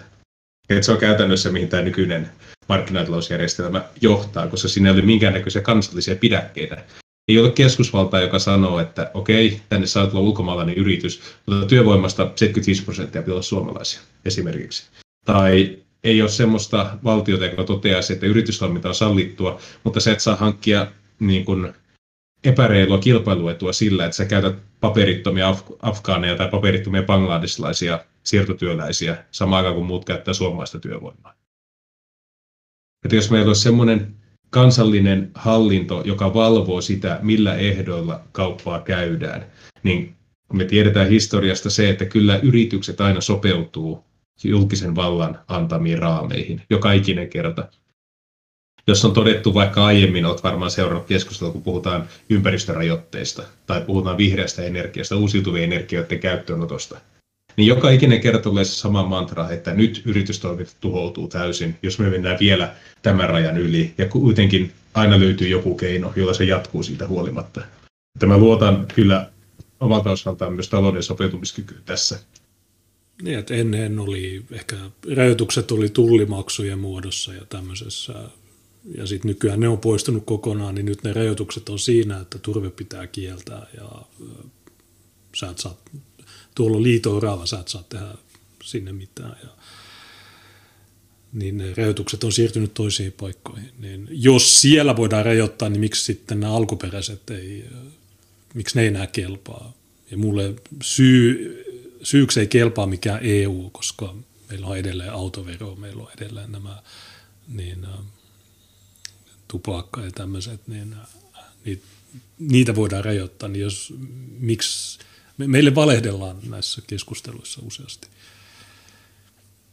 Joo, ja sitten ei pelkästään toi nämä teollisuuden suuryritykset, niin kuin kansainväliset.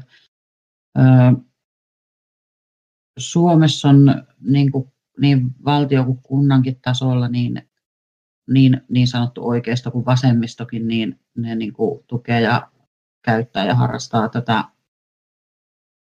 niin kuin tämä on niin kuin sosiaali- ja terveyspalvelutkin, niin, niin tämä, tämähän on niin kuin, en tiedä onko nykyään enää paljon pelkkää niin kuin julkista palvelua, siis julkisia palveluitahan ne kaikki on, koska siis kunta ostaa ne palvelut yksityiseltä, mutta että niin kuin, jos ajatellaan niin, että pitäisi pitäisi pystyä työkseen tekemään, tekemään tai tutkimaan näitä, että täytyisi olla aikaa niin kuin käydä läpi, koska nämä ei ole hirveän helppoja löytää, niin kaikki tämmöiset suuryritykset, niin kuin Mehiläinen ja, ja, ja sitten mä en tiedä, onko, onko niin kuin jo peräti jotakin, kun on isoja ketjuja, niin kuin näitä päiväkotijuttuja tai, tai jotakin, mutta että, että kuinka paljon niissä on ulkolaista globaalia omistusta, että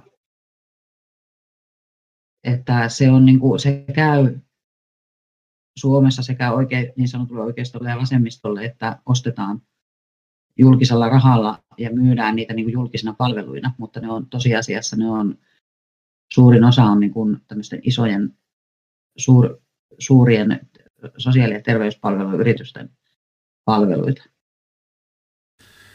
Niin, että ja ne, ne ei maksa välttämättä veroja edes Suomeen ja ne voi Nimenomaan, palkata kenet niin. tahansa filippiiniläisiä Nimenomaan. ja tämmöisiä. Niin Joo.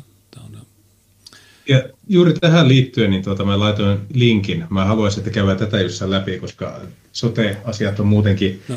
terhillä lähellä sydäntä. Ja no. tuota... no ennen kuin otetaan sen, otetaan ihan lyhyt Juh. välikevennys. Tuolla kysytään Terhi Tuukka näkökantanne kasvomaskin käyttöön. Niin ja minuutti tai lyhyt Mä kommentti. joudun työssäni käyttämään sitä maskia työpäivän ajan. Mä en käytä sitä missään muualla. Mä, siis no, en mä ala siitä nyt minuuttia puhumaan, koska mä en Joo. pysty siinä minuutissa sitä kiteyttämään, mutta, mutta mä, mä en usko sen tehoon torjua,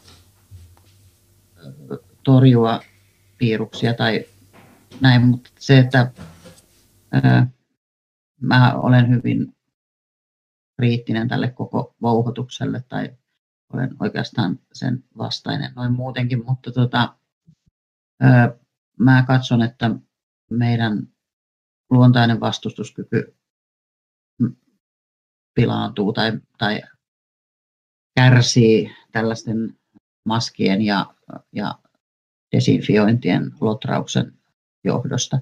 Eli mä joudun sitä työssäni sairaalassa käyttämään.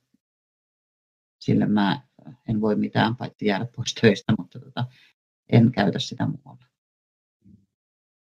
Mun oma suhtautuminen on osa ihmistä pitänyt tuota, niin kuin koronauskovaisena tai vastaavana, koska mä en ole suoraan tuota, hyökännyt koronapolitiikkaa vastaan ainakaan julkisesti, mutta sanottaisiko, että maskien osalta mua hieman ihmetyttää se epäjohdonmukaisuus, jolla arvioidaan asioiden tartuntavaaraa. Tarkoitan sitä, että jotkut julkiset tapahtumat, kuten esimerkiksi jos on urheilujuhlan tuntua tai muuta, niin semmoisia katsotaan läpi sormien, vaikka sadat ihmiset tai jo, no en, en puhu tuhansista, että useat sadat ihmiset on samassa tilassa. Ja ehkä jälkeenpäin saattaa kysyä, että no mitäs, tuota, miten, miksi poliisi ei reagoinut tähän, ja poliisi sanoi, että no eihän nyt tämmöisiin, tämmöisiin tuota, ihmisten juhlaan saa puuttua. Ja sitten mä oon vähän huomannut tämmöisen kärjistäen trendin, että aina silloin, jos on kyseessä on kokoontuminen, jossa osoitetaan mieltä hallitusta vastaan, niin se levittää tauteja, mutta jos on joku hyvän asian puolesta tehty kokoontuminen, niin se ei niitä tauteja levitä. Ja e-, e-, ehkä niin kuin tämä e-, epäjohdonmukaisuus, joka siinä on, niin vähän syö itseltä omaa motivaatiota uskoa siihen, että se kangaskappale suuni edessä, niin se erityisen paljon estää mun tuota, omaa altistumista, koska mä saatan altistua siihen missä tahansa tilassa tai se, että mä le- levittäisin sitä kenellekään muulle. Mä onneksi olen itse semmoisessa asemassa, että mä en tuota hirveän paljon joudu koskemaan tai käsittelemään semmoisia esineitä tai asioita, joita muut ihmiset olisivat koskeneet. Eli mä pystyn periaatteessa pitämään päivän aikana tämän niin kutsutun turvavälin kaikkiin ihmisiin halutessani. Olen, olen semmoisessa positiossa. Joo, tosiaan jos se tapahtuma on Rauman lukko, niin silloin poliisi ei puutu siihen. Jos se tapahtuma on BLM, niin poliisi ei puutu siihen. Jos on Israel, Palestiina, poliisi ei puutu siihen. Mutta jos on joku, jota ei hyväksytä, niin sitten poliisi lähettää mellakkapoliisit ja hevoset ja ne pamputtaa sua niin, että sulta murtuu polvi tässä ei mitään tavallaan uutta tai ihmeellistä sinänsä Ei, eli, se, Mut, eli, eli nopea, nopea vielä niin vastaus tämän kysymykseen. Mun olisi helppo hyväksyä lepsut toimet tai tiukat toimet, jos olisi kaikille lepsua tai jos olisi kaikille tiukkaa. Jos joku sanoisi, että tauti on todella vaarallinen, sä käytät maskia tai saat pampusta. Ja tämä koskisi kaikkia ihmisiä. Ja mä veikkaan, että jos joku järjestäisi tapahtumaa, niin. jossa kaikilla on hasmat puku, niin silti poliisi tulisi ja pamputtaisi niin äh, kun ne sanoo, että on enemmän kuin kuusi, niin ei saa olla. Niin, äh, Mutta niihin maskeihin, niin tosiaan me puhuttiin näistä tammikuussa 2020, eli yli, ennen kuin Suomessa edes puhuttiin tästä ongelmasta. Silloin mä katsoin tilastoja, mä katsoin Aasian maissa, niissä maissa, joissa on aina käytetty maskeja, niin niissä oli todella matalat luvut, mutta ää, tietysti ahtaissa tiloissa, niin miksi ei, kyllä se voi ainakin niitä yskimisiä ja tämmöisiä vähän äh, estää. Mutta joo, jotkut kysyvät, että kun mä tänään kävin kaupassa, käytinkö mä maskia, en, en käyttänyt. Mutta silloin vuosi sitten, niin mulla oli, ensi, mulla oli FFP3 vielä. Me oltiin ensimmäisiä. Me käytettiin niitä ennen kuin, se oli sitä aikaa, kun Suomi, niin ei edes ollut maskeja Suomessa. Mulla oli kaapissa jotain muolerimaskeja. Mutta joo, se on Okei, otetaan tämä sun yleinen juttu, onko tämä hoitajapula? On, tämä on hoitajapula. Ja tämä liittyy juuri tuohon, mistä Terhi oli puhumassa. Ja tämä on hauska, jos katsot tuon otsikon. Suomen valtavan hoitajapulan keksittiin yksi uusi ratkaisu. Ja tuota, kaikki varmaan teistä on samaa mieltä, että ei ihan uusi ratkaisu ole. Tätä ratkaisua ollaan varmaan, jos en ihan väärin muista, niin ehkä viimeiset kymmenen vuotta väläytelty. Niin, no onko tämä hoitajapulaa? Ainakin mulle on ilmoitettu, että vanhukset ei mielellään ota ulkomaalaisia hoitajia. Että varsinkin dementikot, niin ne, ne, ne, ne haluaa mieluummin suomalaisia. Joo, ja mä, niin, en, tie, niin, mä en niin, tietenkään niin, voi, voi niin kuin, kun mä oon sairaalassa töissä, niin mä en niin kuin voi, voi kaikkea sanoa, mitä mä tiedän tai voisin sanoa, mutta tota, tai mä en saa sanoa kaikkea, mitä mä voisin, mutta tota, se, että ää, ei sitä, ei siellä sairaalassa, kyllä siellä on niin kuin pakko osata se suomen kieli ihan kunnolla, että se, kyllä se on niin kuin, mä en nyt tiedä miten ne niin kuin ajattelee, että miten että aletaan opettaa sairaanhoitajille suomen kieltä alkeista. Aika pitkä tie, että ne olisi niin kuin sillä tasolla, että ne voisi toimia sairaanhoitajana tai edes sairaalahuoltajana. Että kyllä siinä on niin kuin potilasturvallisuus sitten jo vaarassa, jos tota, lähdetään niin kuin mutta jos ne opettaisi pakkoruotsia, niin eikö se olisi jagheter niin, termometri, niin, niin sitten ne tietäisi, mikä on kuumemittari. Ää, mut joo, tota... Suomeen tarvitaan tällä vuosikymmenellä arviolta 30 000 uutta hoitajaa. Hoitajia jää eläkkeelle, vanhusten määrä kasvaa. Tampereella pääkaupunkiseudulla aletaan opettaa sairaanhoitajille suomen kieltä alkeista. On eläköityviä, karanneita tai muuten alalta lähteneitä. Näin kuvaa vaikeaa tilannetta Tampereen ammattikorkeakoulun sairaanhoitajakoulutuksen tutkinto vastaava Anni Mäenpää. Yksi Tampereen ammattikorkeakoulusta valmistuu vuosittain noin 300 hoitajaa. Määrä ei riitä oikein mihinkään, sillä Suomen kunnista jää tällä vuosikymmenellä eläkkeelle arviolta 13 000 hoitajaa, lähi- saira- lähi- tai sairaanhoitajaa. Lisäksi koulutetuista sairaanhoitajista jopa kolmannes pohtii alan vaihtoa kolmivuorotyön tai palkan takia tai lähtee ulkomaille. Nuorten toiveet ja ajatukset tulevaisuudesta eivät välttämättä kohtaa työelämän kanssa. No oota, oota. 13 000 eläköityy tällä vuosikymmenellä, eli 1300 vuodessa koko Suomessa eläköityy. Tampereella 300 valmistuu, niin jos muissakin kaupungeissa valmistuu 300, niin miksi ei riittäisi. Ja tosiaan yksi näistä jutuista, niin tuo ulkomaille lähtö, niin kaikkihan tietää, että Britannia ja Norja on semmoisia maita, jonne suomalaiset lähtee. Niin miksi miksi tätä ei korjaa? Miksi, miksi niitä annetaan lähteä ja sitten tilalle tuodaan filippiiniläisiä tai muita tämmöisiä? Niin ja toisaalta myös se, että kun eikö tuo ole hoitajien kannalta hyvä asia, että silloin kun tuota hoitajien ää, niin kuin eläköityy paljon, kysyntä kasvaa, niin silloin kun hoitajat ovat aina valitelleet, että heidän palkkatasonsa on liian matala, heidän työ, ää, työolot ovat liian heikot, niin juuri tuommoiset tilanteethan parantaa heidän kilpailuasemaa. He saavat itse päättää, missä he tekevät työtä ja minkälaisilla ehdoilla, ja sehän myös korottaa sitä palkkaa, koska hoitajat tekevät tärkeää työtä. Se, että niin valitetaan, että palkka on liian pieni ja työolot on liian huonot, niin sen takia tuodaan Filippiineitä porukkaa tekemään sitä, niin eihän se paranna hoitajien palkkausta tai työoloja millään tavalla.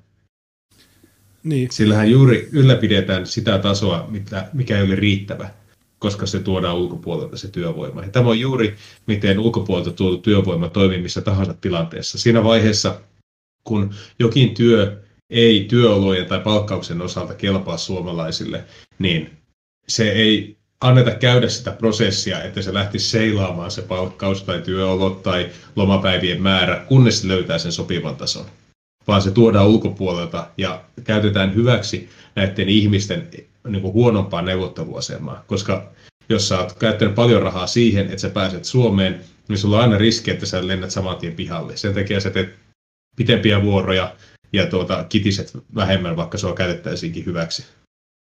Ja tämä on juuri se, mitä nämä ihmiset haluavat. Hoitajia on toivottu löytyvän maahanmuuttajista ja ulkomailta. Tällä hetkellä sairaanhoitajakoulutuksen kielivaatimukset joko Englannissa, Suomessa tai Ruotsissa ovat kuitenkin niin tiukat, että moni halukas hakija ei pääse sisään. Niin miettikääpä hoitaja, joka ei osaa suomea, ruotsia tai englantia. Niin millä kielellä se palvelee meidän vanhuksia? Tai se, ketään? Se ei osaa mitään kieliä, niin miten se tietää sitten sairaanhoidosta, että okei, okay, mikä tämä on. Trust me, I'm a doctor. Niin mitä, oikeasti, niin kuin, mikä sketsi tämä, tämä valtio edes nykyään on. Että, niin kuin, joo, se, että on lukutaidoton, ei todista, että hän ei ole korkeasti koulutettu. Joo. Joo, mä, mä, en, mä, en siis usko, mä en usko, että sieltä niin kuin, että tällä tarkoitetaan nyt tällä niin kuin, ö, ulkomaalaisten sairaanhoitajien hakemisella, niin mä en usko, että tällä tarkoitetaan tanskalaisia tai saksalaisia tai, tai jotakin tällaista. Että kyllä. Niin. niin. No nämä on Filippiineiltä ilmeisesti. Mä en tiedä, onko jotain muuta ryhmää, jota ne käyttää. On, on. Tässä jutussa vielä mainitaan. Ja se on semmoinen mm. ryhmä, johon mä odotan Junesin ja Terhin reaktiota. Mä en paljasta vielä. Tampereen ammattikorkeakoulussa pääkaupunkiseudun metropoliassa alkaa ensi tammikuussa pilottikoulutus, jossa luodaan mallia maahanmuuttajien hoitajakoulutukselle. Suomen kielen opetusta normaalia enemmän, kielen opettelu on esillä kaikissa teoriaopintojaksoissa ja harjoitteluissa. Vau, eli siis suomea opetetaan. Tämä on ihan, ihan uusi juttu. Ensimmäisestä ryhmästä valmistuu 28 sairaanhoitajaa. Kolme ja puolen vuoden kuluttua koulutuksen aloittamisesta heidän pitäisi pärjätä töissä suomen kielellä. Olemme valmistautuneet lähtemään ihan alkeista, Tampereen AMKin suomen kielen ja viestinnän lehtori Mari Touronen sanoo. Tähän mennessä moni sairaanhoitajakoulutus on vaatinut niin sanotun B1-tason suomen kielen osaamisen. Tämä tarkoittaa tasoa, jolla pitäisi jo pärjätä työelämässä. Se on ollut liikaa monelle hoitajauraasta kiinnostuneelle. E-, edelleen niin kuin, tämä jotenkin tuntuu omituiselta, että kielitaidon puute nähdään hidasteena. Tai siis semmoisena, niin kuin, no, hm, no onpa tylsää, onpa ilkeää.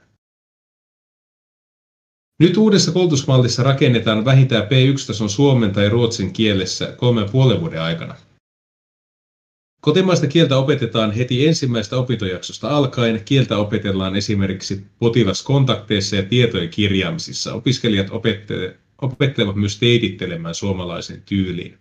Aikaisemmasta kokemusta voi sanoa, että kirjallinen suomenkielinen osaaminen on haastavaa. Virheet ei kante pelätä, niitä tulee suomenkielisillekin, Tourunen sanoo. Kyllähän suomalaisetkin. Miten Suomessa teititellään? Ei se, ei se kovin yleistä ole. Mun mielestä eikö se sinuttelu on nykyään? Niin, eikä siis se kielitaidon puute, niin se tuskin voi perustella sillä, että ei suomalaisetkaan osaa kirjoittaa.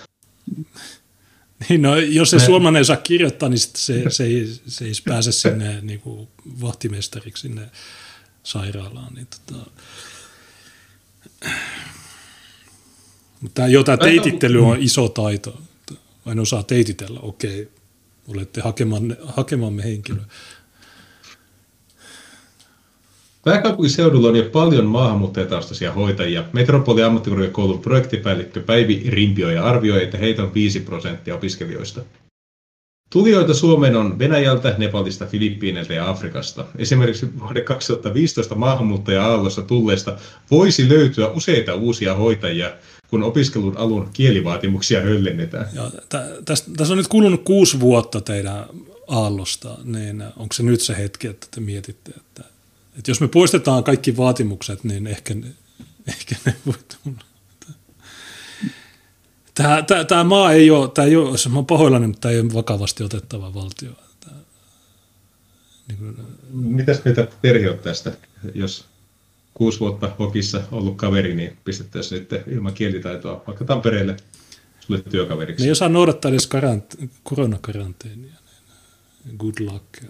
Pysty sanoa.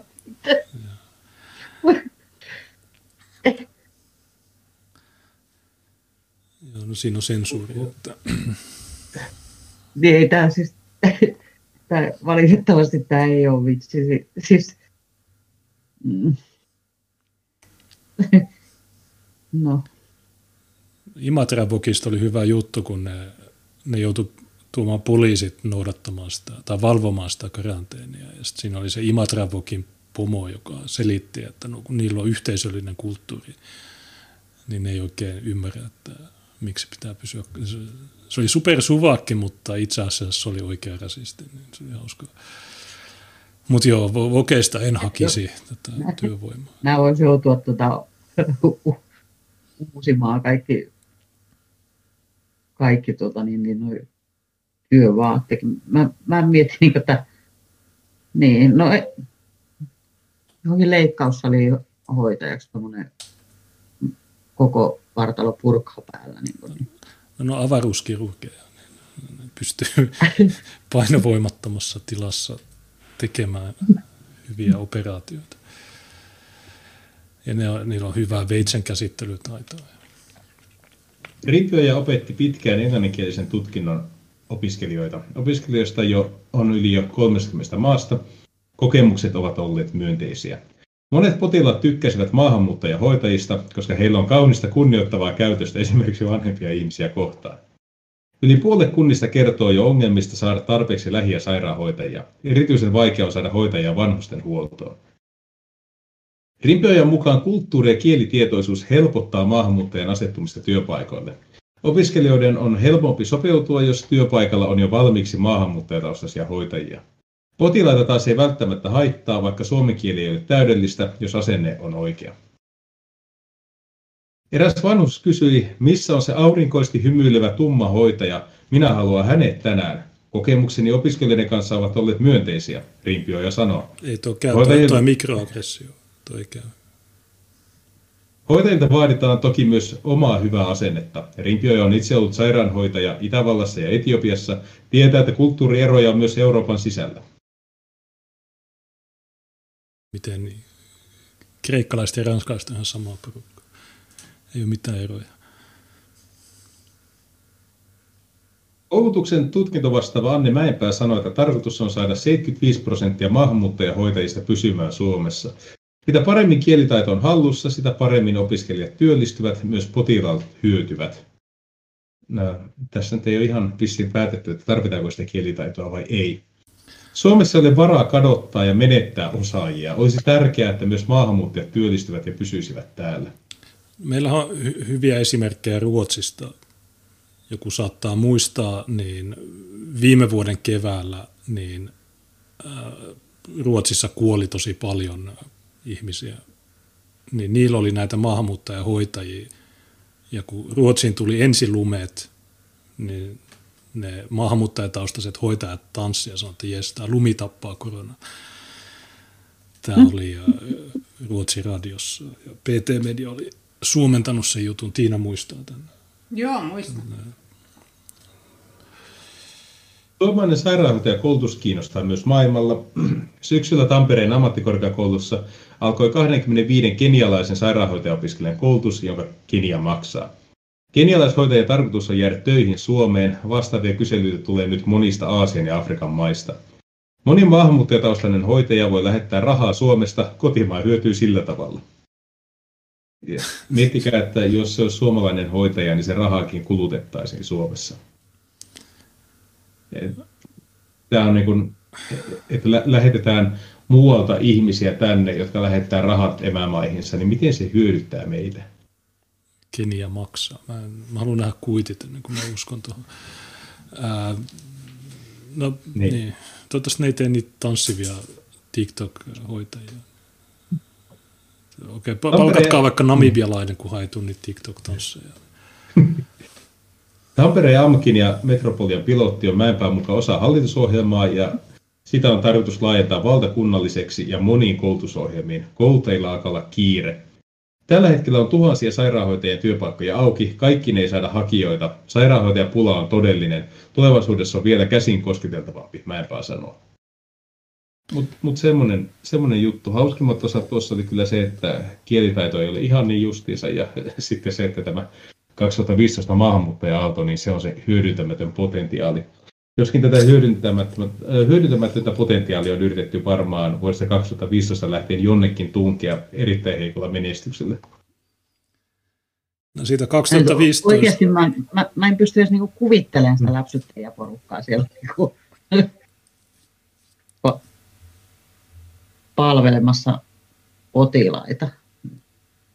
Niin kuin siis, ei kyse ole vain kielitaidosta, vaan sun, sun pitää olla joku lääketieteellinen koulutus. Sä ymmärrät jotain. Niin, siis tämä kolme ja puolen vuoden koulutus, niin tämä niinku, tämän mukaan tämä si, siis sisältyy, siis sinä aikana valmistuu sekä sairaanhoitajaksi että oppii kielen sille tasolle, että pystyy toimimaan sairaanhoitajana. Niin eihän se niin kuin ole mahdollista. Se on, se on ihan yhtä mahdollista kuin se, se, tota, se Hassani, joka Tampereella suoritti peruskoulun puolessa vuodessa ja sitten se tota, suoritti lukion huikeilla arvosanoilla ja mä muistan, että lääkärikö siitäkin piti tulla, että eikä sillä ollut edes niin kuin oleskelulupaa. Että nämä on, siis onhan se, niin kuin, kun sehän ei ole mikään vitsi, että, että sitten näitä hassaneita täällä kuitenkin on, jotka todennäköisesti menee niin kuin siellä ohituskaistalla sinne yliopistoon asti ja niistä sitten tulee jotakin, jotakin mitä yliopistosta tulee. Että Joo, itse asiassa silloin 2015 niin oli egyptiläinen lääkäri, joka kirjoitti johonkin lehteen mielipidejuttuja ja se oli superrasistinen. Se ei halunnut niitä niin, irakilaisia. Se ennen, ennen vanhaan sen tänne oli valeenlääkäreitä nekin, että oli Tampereellakin yksi. Ja niin muuten sitten 2015 hommasta puheen ollen, niin, niin tuu, mä kävin niitä vali, niitä levyjä läpi, niin mä löysin sen Welcome to Sweden Sä muistat sen? Löysikö? Joo, tämän ensimmäinen kohtaaminen Ruotsin punaisen ristin kanssa. Joo, se oli hyvä. Äh, Mutta joo, mitäs äh, muuta? Mennään eteenpäin. Niin. Joku sanoi, että sama asia kuin Terhi pakotettaisiin vaikka tekemään äh, autoon koneremonttia. Ei se ole sama asia, mä voisin vaikka osata tehdä sitä. Mm. Niin, no lä- tai siis no sairaalatyöt ja... Ja mä voisin tehdä sitä vaikka siellä Etiopiassa, Etiopiassa, että mun ei tarvitse kuitenkaan jutella sille auton koneelle. Tai ei siitä ole mitään hyötyä, jos mä sille niin. Joku sanoi, että VK olisi katkennut, mutta ehkä se jatkuu siellä. Delivessä ja Trovossa ei ole katkennut. Ei kun VK sanoi, että ei toimi, mutta Delivessä tuhat, tuhat katsojaa. 1017. Niin. Niin mitäs me otetaan seuraavaksi? Helsingin Sanomat ja lukijan mielipide. Ja täällä on kirjoittanut tosi mahtavan mielipidekirjoituksen Omar Abdi. Ja tuota, mä en ole ihan varma, onko tämä Omar Abdi, niin onko tämä mahdollisesti nuorisotyöntekijä, mitä me käytiin siinä edellisessä jaksossa läpi? Omar Abdi on kyllä niin äh, geneerinen nimi, että se voi olla kenen tahansa. Um, kenen tahansa nimi. Okay. Tuota, Okei, eli tässä on... löysitkö jutun? Joo, nuorten tilanteesta on syytä keskustella. Ei kun kantaa huolta. Joo, mutta asioista pitää voida keskustella leimaamatta eritaustaisia nuoria. Maahanmuuttajataustaiset nuoret ovat haavoittuvammassa asemassa kuin kantaväestöön kuuluvat nuoret. Keskeisiä syitä tälle ovat syrjintä ja rasismi. Nuoriin ja heidän käyttäytymiseensä liittyvät ongelmat eivät ole mitään uutta Suomessa, ei mitään uutta tai ihmeellistä. Tämä on Tämä ei ole Omar Abdi, tämä on vaan Oula Silva. Oula. Omar Oula. Omar Oula. Nuorista on käyty keskustelua 70-luvulla, 80-luvulla kuin 90-luvullakin, ja myös sitä aiemmin. Painotukset ovat olleet hieman erilaisia. Tällä hetkellä nuoriso näyttäytyy huomattavasti monikulttuurisempana kuin ennen. Hetkinen, tämä ei ole Oulan käsiala, tässä on salaliittoteoria mukana. Tai joku toinen. Maahanmuuttajataustasta nuorista puhuttaessa on muistettava heidän lähtökohtiensa erosuhteessa kantaväestöön. Maahanmuuttajataustaisten nuorten tilanne on moninkertaisesti haastavampi ja he ovat huomattavasti haavoittuvammassa asemassa kuin kantaväestön kuuluvat nuoret.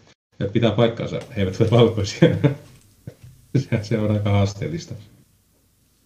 Äh, eipä ollutkaan. Keskeisiä syitä tälle ovat syrjintä ja rasismi, jota nuoret kohtavat yhteiskunnan eri tasoilla. Yksi vakavimmista rasismimuodoista on rakenteellinen syrjintä, johon kiinnitetään aivan liian vähän huomiota. Toisaalta vanhemmat kohdistavat suuria paineita moniin maahanmuuttajataustaisiin nuoriin liittyen esimerkiksi koulussa menestymiseen. Usko, uskotaanko me tätä tarinaa? Ollaanko me ihan Ines? No sehän riippuu varmaan ihan, että mitä maahanmuuttajia ne on. Niin. Onko ne esimerkiksi kiinalaisia vai onko ne somaleja? No ainakaan näistä tilatuista papereista, että käräjäoikeudelta on pyydetty, niin siellä hirveän paljon kiinalaisia nimiä. Siellä ei vilahdellut. No eipä siellä kyllä oikein. Näistä suurista paineista ja kamppailuista huolimatta suuri osa maahanmuuttajataustaisista nuorista pärjää hyvin. Tätä todentavat myös monet tutkimukset. Mä oon nähdä nuo tutkimukset. Se, että suurimmalla osalla menee hyvin, ei kuitenkaan anna meille lupaa ummista silmiä niiden nuorien tarpeilta, jotka oireilevat ja joilla on esimerkiksi näköalattomuutta suhteessa tulevaisuuteensa. Suurin osa tekijöistä on yksittäisiä nuoria, eikä kyse ole jengiytymisestä. On kuitenkin hyvä katsoa maahanmuuttajanuorten kasvuympäristöön liittyviä haasteita. On aika ottaa käyttöön erilaisia uusia menetelmiä ja kohdistaa resurssit sinne, missä niitä eniten tarvitaan. On löydettävä ratkaisuja tekemällä tiivistä yhteistyötä kuntien nuorisotyön ammattilaisten, nuorille palveluita tarjoavien toimijoiden, kolmannen sektorin kansalaisjärjestöjen sekä esimerkiksi moskeijojen ja kirkkojen kanssa. Kuntia on tärkeää myös panostaa siihen, että nuorisotyön kentälle työllistää eritaustaisia ammattilaisia. Terveisin Omar Abdi. Tämä oli ehkä tähän mennessä huonoin kannanotto jengirikollisuuteen, mitä me ollaan tässä viikkoja käsitelty. Mitä vetot yleensä tästä? No, mulla tulee nyt tämän liity ihan tähän välttämättä tähän, että mitä nuorisolle pitäisi tehdä tai ei pitäisi tehdä, mutta tuota, tuossa lopussa, kun tuli nämä luettelo näistä kaikista tyypeistä, mikä pitäisi niin kuin olla tekemässä töitä tämän asian eteen, niin tota, ajatelkaa, kuinka paljon rahaa me säästettäisiin suomalaisten hyvinvointiin ilman tätä, ilman tätä, tätä ongelmaa. Tota, Mutta siinä mielessä niin kuin tosi jännä, että jos mietit, me yritetään edes päästä tuohon maailmaan sisään, me otetaan annettuna, mitä oma Abdi meille kertoo, niin ää, se mitä hän käy läpi, että Suomessa syntyneet ja kasvavat maahanmuuttajataustaiset nuoret, niin he ovat jatkuvien haasteiden ympäröimänä. Ja heiltä ei voi odottaakaan samaa mitä suomalaisilta, koska he ovat niin valtavan rakenteellisen syrjinnän ja kuuden miljoonan muun syyn tuota, alistamia. Ja sitten tarvitaan eritaustaisia ihmisiä ja moskeijoita ja kaikkia erityispalveluita, että nämä näköalattomuudessa puukon kanssa oirehtivat kaverit, niin ne lopettaisivat sen oman temppuutunsa ja toistensa ryöstelemisen. Niin, tämä on niin itseään ruokkiva kehä siinä mielessä, että nämä henkilöt niin kuin on pelkästään omalla läsnäolollaan aiheuttaa valtavasti ongelmia, joiden ratkaisemiseksi tarvitaan lisää heidän samasta kulttuuripiiristä ja etnisestä piiristä tulevia tyyppejä, koska suomalaiset sosiaalityöntekijät ja suomalaiset ammattilaiset ei ole riittäviä enää näille ihmisille. Ne on niin erityistarpeiden alla, että näihin ei tepsi sama keino, mitä suomalaisia. Mm. Kalevan... Niin siinähän se on, että tämä jää niin kuin ruokkii, tai, tai tämä on niin kuin itse itseään vaaraten tämä tämä järjestelmä, eli siellä niin kuin, sitä mä ju, niin kuin tarkoitan, tai siis se on sen ydin, että miten paljon rahaa tästä säästyisi, kun me tehtäisiin, kuten esimerkiksi Sinimusta liike tekisi. Eli kaikkien oleskeluluvat täällä tarkasteltaisiin uudelleen ja lähetettäisiin kotiin tai mihin vaan. Mutta tota, tässä on myös, niin, mä sanoisin, että niin. tässä on myös semmoinen tuota, värilliseen rikollisuuteen liittyvä kehäpäätelmä, että niin kauan kun on värillistä rikollisuutta, niin se johtuu näköalattomuudesta ja näköalattomuus johtuu rasismista. Eli rasismia on niin kauan, kun on värillisiä, jotka tekee rikoksia. Mm. Niin miten sä ratkaiset, jos nuo lähtöolettamukset on tuommoisia ja niitä ei saa kyseenalaistaa, niin miten edes kaikista autistisin liberaali voisi ratkaista tuota ongelmaa? Koska tuohon on täysin virheellisiä tulokulmia tuohon. Eihän se voi olla uhrin vika, että nämä kaverit keppostelee, koska nämä kansat, mihin nämä nuorisot kuuluu, ne keppostelee kaikissa sivistyneissä maissa, mihin ne ovat muuttaneet tai mihin heidän vanhempansa ovat aikoinaan muuttaneet. Niin voisi kysyä, että miksi, miten Suomi ei pärjää ilman näitä ja miten nämä rikastaa yhtään mitään ja äh, tota, onko tämä oma rabdi, onko tämä se nuorisotyöntekijää, joka on ollut niissä no, mä, just mie- mä just mietin, että se saattaa olla kuule ihan sama äijä, joka oli siinä Iltalehden jutussa, joka kierteli, Joo. kierteli pitkin tuota Helsingin katuja ja kommentoi, että kylläpä täällä on paljon tuota, maahanmuuttajataustaisia nuoria.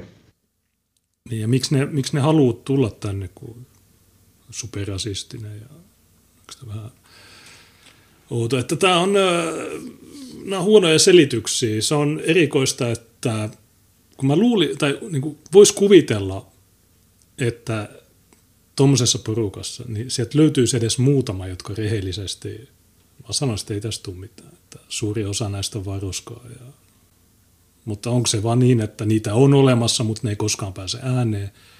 Vai mikä tässä se se juttu on, että joka ikinen kerta tulee tämmöinen samanlainen kopypaste.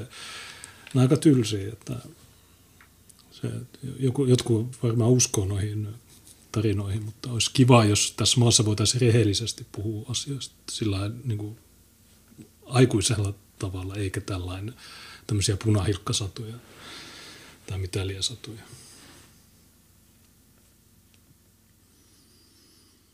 se oli semmoinen. Jatketaan Hesarin toisella jutulla. Niin tämä on tullut tuota, tänään kello kuusi. Tämä on tuota,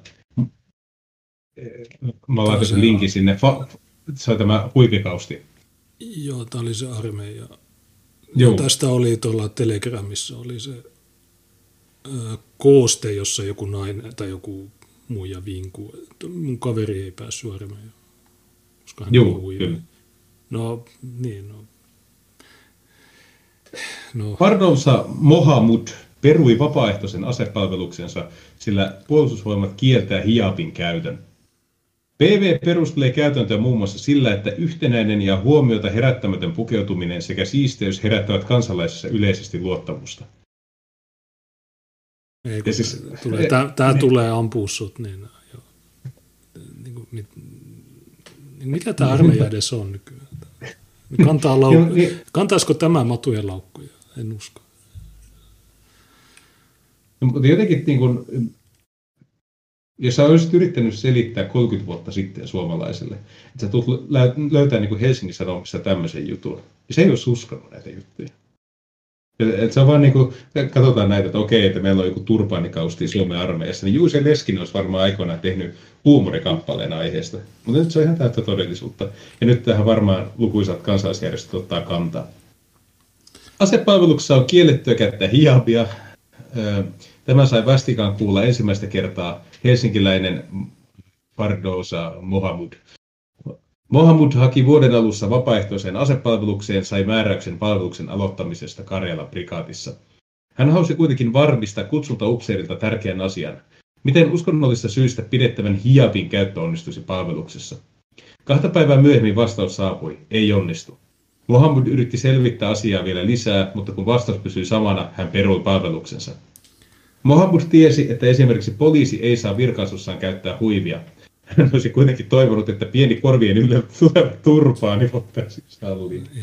Mutta hei, mä en tiedä, mitä nämä puolustusvoimat nykyään tekee, kun tota, ne nykyään ei sodi, vaan ne, ne, ne hallitsee kriisejä. Ne niin. menee Afganistaniin sotkemaan paikkoja ja ne menee Irakiin. Niin mitä kriisejä tämä hallitsee? Tämä, tämä luo niitä kriisejä pelkästään tuossa organisaatiossa. Mitä, mutta mitä puolustusvoimat oikeasti tekee? Ne sanoo meille, että te olette NATO-trolleja, ne, ne osallistuu Brideen, niillä on kasvisruokaa, ja sitten nyt nykyään niillä on jotain satana huiveja, ja sitten muija vielä musta. Niin ei, ei, niin kuin ei, niin kuin, ei, armeijassa ei voi olla ulkomaalaisia. Tämä on aika obvious juttu. Että se voi laittaa jotain afrikkalaisia armeijaa. Tämä Afrikan armeijassa tietysti, mutta ei, ei nyt missään Suomen armeijassa. Tämä, tämä, tämä, tämä on täysin järjetöntä paskaa. Niin, tämä, tämä on joku Hesarin niin. etusivujuttu. mä, sanoin, mä sanoin, että tämä valtio ei ole vakavasti otettava. Tämä, tämä, tämä, näistäkin syistä niin. pitäisi erota YKsta, kun ei hävettää tämmöinen.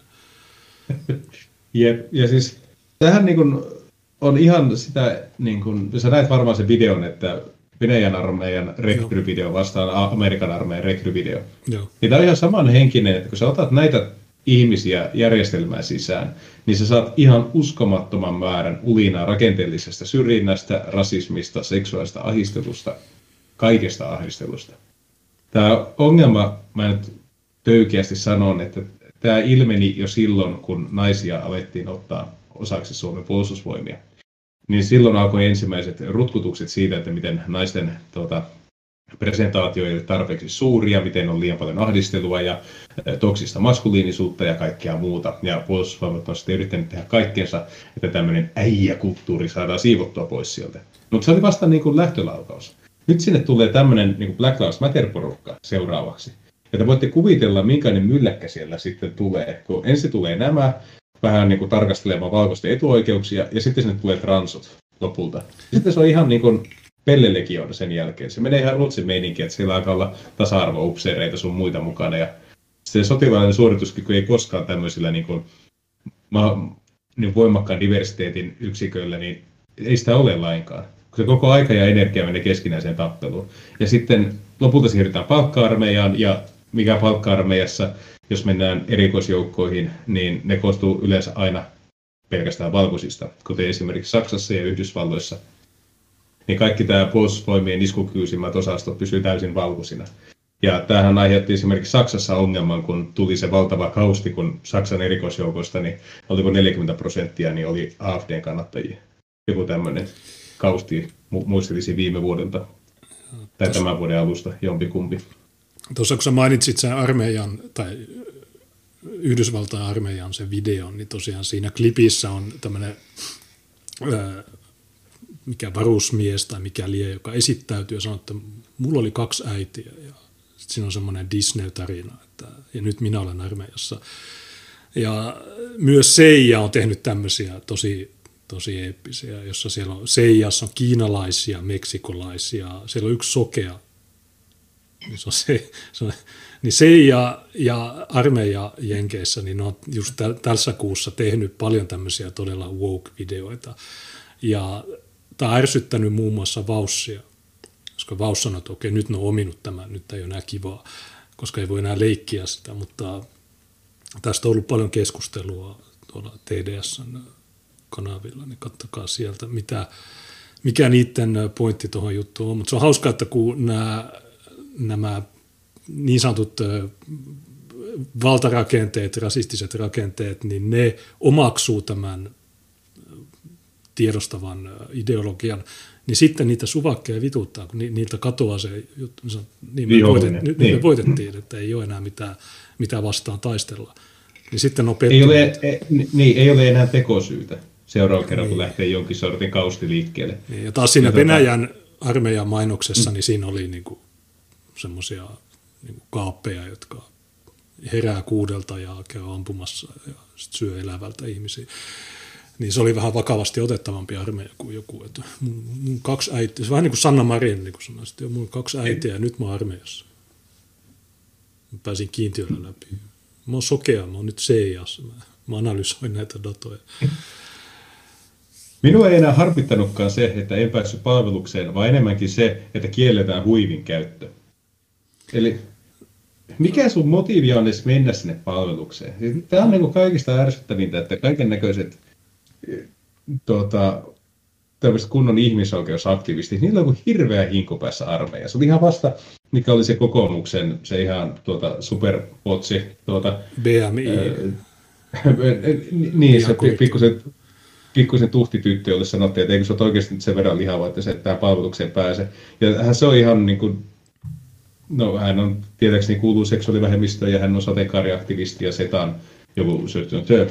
Niin Miksi semmoinen henkilö hakeutuu sinne? Sen takia, koska hänellä on niin voimakas niin kuin tarve puolustaa isänmaata ja ajatus niin kuin jääkäriliikkeen perinteen jatkamisesta, vai se, että sä pääset sinne todistamaan, että sä oot ihan yhtä äijä mitä kaikki muukin ja tuota, kokemaan ahistelua ja rasismia ja kaikkia muuta. Siis, mitä, mitä, nämä ihmiset, mitä nämä ihmiset tekee tuolla? Miksi ne menee sinne? Älkää menkö sinne. Niin, kun sen, sen paikan pointti on just, että ne olot on vähän karut ja, ja semmoinen, siellä just katsotaan, kuka sietää painetta ja nää, eikä tämmöisiä satana lumihiutaleita, tämmöisiä mun huivi. Mun huivi. Okei, no, joko sä puolustat maata tai sitten sä pidät sitä huivia. Sä et voi, niin kuin, Sun pitää valita toinen näistä. Jos se pystyy edes luopumaan huivista, kun sä oot puolustamassa maata, niin ehkä, se, ehkä sun ei pidä mennä sinne. Niin. Mohammed julkaisi, Mohammed julkaisi aiheesta tiistaina laajaa huomiota saaneet julkiset päivitykset Facebookissa ja Instagramissa. Keskiviikkoiltapäivän mennessä Facebook-päivitys oli kerännyt 286 kommenttia, 379 reaktiota. Instagram-päivitystä oli tykätty 967 kertaa ja kommentoitu 43 viestillä. Onko tämä se laaja wow. huomio? Wow. Silloin kun mä olin Facebookissa... Ohisalo, joko Ohisalo kävi kommentoimassa. Siis 43 kommenttia, alle tuhat tykkäystä, laajaa huomiota. Okay. Miettikää, että näillä on nyt kaksi vuotta vielä aikaa muuttaa tätä lakia niin, että saa mennä vaikka, vaikka tota, mikä tahansa päässä sinne. Hiab ja asepalvelus. Niin. Okei. No, Puolustusvoimien mukaan huivin käyttökielto perustuu useampaan palvelusohjesäännön kohtaan. Ensinnäkin siviilivaatteet on sallittua käyttää omalla vastuulla vain silloin, kun ne eivät näy sotilasvaatetuksen alta, Lisäksi päihneistä sanotaan, että muiden kuin sotilaspäihneiden käyttö on kielletty. Linjaan ei tehdä poikkeuksia. Ohjesäännössä määritetty linjaus perustuu siihen, että yhtenäinen ja huomiota herättämätön pukeutuminen sekä siisteys herättävät kansalaissa luottamusta. Puolustusvoimien pääsikunnasta kerrotaan sähköpostitse. Se lisää myös helppoa lähestyttävyyttä, kun kansalaiset ovat sotilaiden kanssa tekemisissä. Mohamud ei perusteluista huolimatta näe hyvää syytä huivikielolle. Ratkaisu voisi olla esimerkiksi puolustusvoimien tarjoama huivi. Tämä sossuhuivi ei ole hyvä, vaan pv ma- maastopukunen huivi. En usko, että kaikkien varusteiden lisäksi olisi vaikea keksiä hiap, joka sopisi palvelukseen.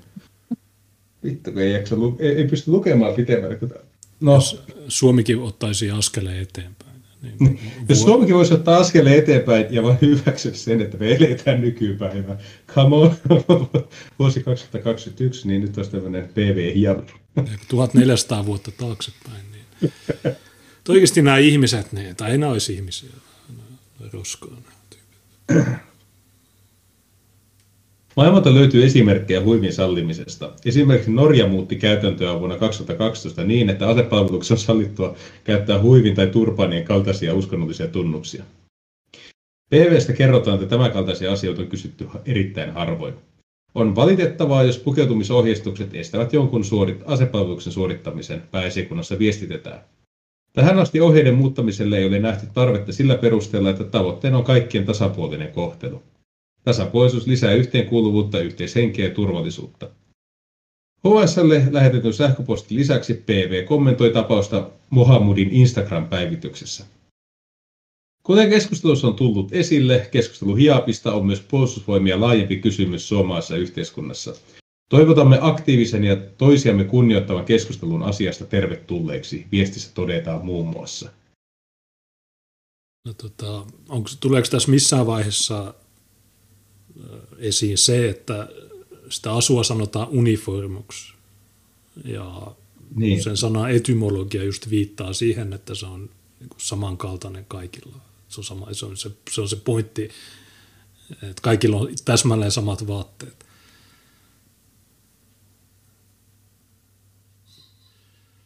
Mutta voihan ne kaikki pitää sitä huivia siellä. Niin, niin. se on se lopullinen Mohamud kertoo, että hän on halunnut asepalvelukseen lapsesta asti. Somalian armeijaa vai? Innostus vain vahvistui, kun hän pari vuotta sitten alkoi lukea enemmän mahdollisuudesta hakea rauhanturvaajaksi. Alun perin tarkoituksena oli hakea palvelukseen vuonna 2019, mutta tuolloin hakuaika oli ehtinyt tumpeutua. Viime vuonna hän keräsi rohkeutta hakea uudestaan. En ollut nähnyt kaltaisiani ihmisiä siellä, hän sanoo. Kun vihdoin 21 ryhdistäydyin ja mietin, että minua ei kiinnosta enää mitä muut ihmiset ajattelevat, niin tällainen tulee vastaan. Merkonomiksi 2019 valmistunut Mohamud hakee nyt töitä. Yhteishaku korkeakouluihin ehti mennä tältä keväältä ohi, sillä suunnitelmana oli käydä ensin asepalvelus ja hakea sen jälkeen rauhanturvaajaksi. Tämä missaa kaikki sen deadlineit. Tämä on tosi pätevä. Huivia se ei missaa, mutta kaikki, kaikki muu niin joo. Jo kaksi vuotta sitten mä valmistuin, okei, okay, mitä mä unohdin laittaa. Okei, tämä on pelkkää paskaa, tämä muija on paskaa. Ja, tota, niin miksi mä, mä siis jaksan näitä juttuja. Mohamud uskoo, että monia huivia, moni huivia käyttävä haluaisi vapaa Moni ei huivia käyttävä haluaisi, että te palaisitte takaisin sinne, mistä te olette tullut. Hän kertoi saaneensa useita viestejä naisilta, jotka samaistuvat hänen tarinaansa. Älkää menkö tsemppaamaan. Nämä saa vaan lisää vettä myllyyn. Ette tule pahoja ihmisiä, vaikka te sanottekin, että älä, älä mene sinne. Sikin sä nainen, mitä sä teet armeijassa? Vaihtoehtona ei ole huivin jättäminen pois palveluksen ajaksi. Mohammedin mukaan kyse on hänen arvoistaan. No vittu, entä se puolustusvoimien arvot? Niin, mikä tämä kysymys on, että sä voit olla täysin perä, niin kuin periksi antamaton, jos sä oot musta ja muslimi. Silloin sä voit sanoa, että sä et anna mistään periksi ja kaikki muut muovautuu, muov, niin kuin sun ympäriltä muuttuu palvelemaan sinua. Että tuo on niin kuin kuningattaren tapa jäsenellä maailmaa. Näillä, no, islam on oikeassa naisista, ää, siksi ne, niitä ei päästetä armeijaan siellä. Ää, mutta näillä piti olla se yhteisöllinen kulttuuri, miksi nämä, miksi nämä on niin kuin pahimpia lumihiutaleita koko Suomessa. Hänen mukaan moni luulee, että huivia käytetään pakotettuna, mutta näin asia ei ole. Olen tietoinen siitä, että asepalveluksessa on musliminaisia, mutta he ovat päättäneet, että he eivät pidä huivia. Minä olen päättänyt, että haluan pitää huivia. Jos huivi olisi pieni juttu minulle, olisin sen varmaan voinut ottaa pois.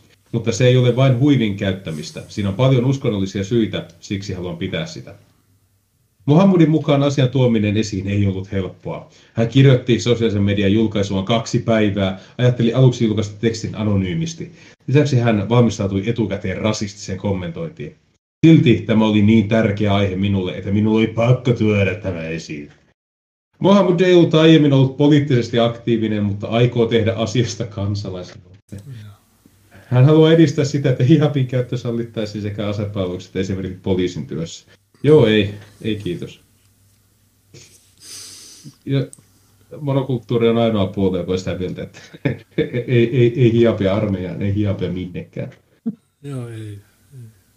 Minä teen päätöksen, että okei, PV kans teki päätöksen, että ne ei ota Get over it. Onko täällä kommentteja tai 71 kommentteja? Huono päätös puolustusvoimilta, okei. Okay. Suljen mm. Niin mä mietin, että tota, miksi mä sitten, eihän mä nyt onhan niitä Suomen armeijassa paljon niin tätä porukkaa, niin tota, kun miettii sitä, että jos nyt oikeasti niin puhutaan niin puolustusvoimista, niin sehän on, niin kuin, se on Suomen puolustusvoimat, se on sitä varten, että se tarpeen tulee puolustaa Suomea aseellisesti. Mä koen olevani niin. mustalaisnainen ja mä laitan semmoisen hameen. Ja antakaa mulle rinkky, mä menen ampuun Mutta niin mitä, mitä niin kuin, olisiko näin nyt sitten tuolla rajalla tota, puolustamassa Suomea tämä porukka? Mitä luulet?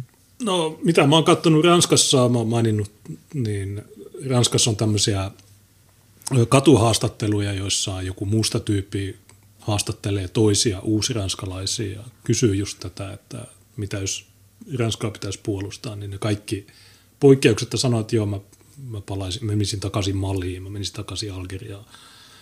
Mm. En mä näe tätä maata puolustamisen arvoisena ja niin edelleen. Joten, joten me tiedetään jo etukäteen. Tietysti varmasti löytyy poikkeuksia, että sulla on tyyppejä, jotka on. Mutta me muistetaan 2015-2016 Itäkeskuksessa, niin sinne tuli se yksi somalivarusmies, niin se osallistui siihen rajat auki porukkaan. Se oli mukana siellä näyttämässä keskisormea Devitille ja näille, niin onko se, onko se oikeasti. Mutta toisaalta myös meillä on suomalaisiakin, jotka, joiden ei pitäisi olla armeijassa, niin en tiedä. Tämä... Sitten on näitä tolkun mielipiteitä. Siisti yksivärinen hiepo, loppujen lopuksi aika huomaamaton, kuuluisi vielä kuvaan puolustusvoimien suunnittelemana. Itse ainakin kansalaisena näkisin luottamusta herättävämmäksi sen, että puolustusvoimissa hyväksytään monenlaiset ihmiset tekemään palvelusta yhteisen asian vuoksi. Sitä paitsi nyky- nykyisin, kun maanpuolustusinto on laskenut, niin luulisi, että hyvät hakijat olisivat tervetulleita uskonnosta riippumatta. Minusta tuntuu, että sinne laitetaan muutama lisää noita tuolla huivipäisiä somalinaisia, niin se into ei ainakaan siitä erityisesti kasva. Ei, tämä, tämä kommenttiosio on kyllä ei, aivan kauhistuttava. Ei, ei, ei pysty lukemaan. No, ei.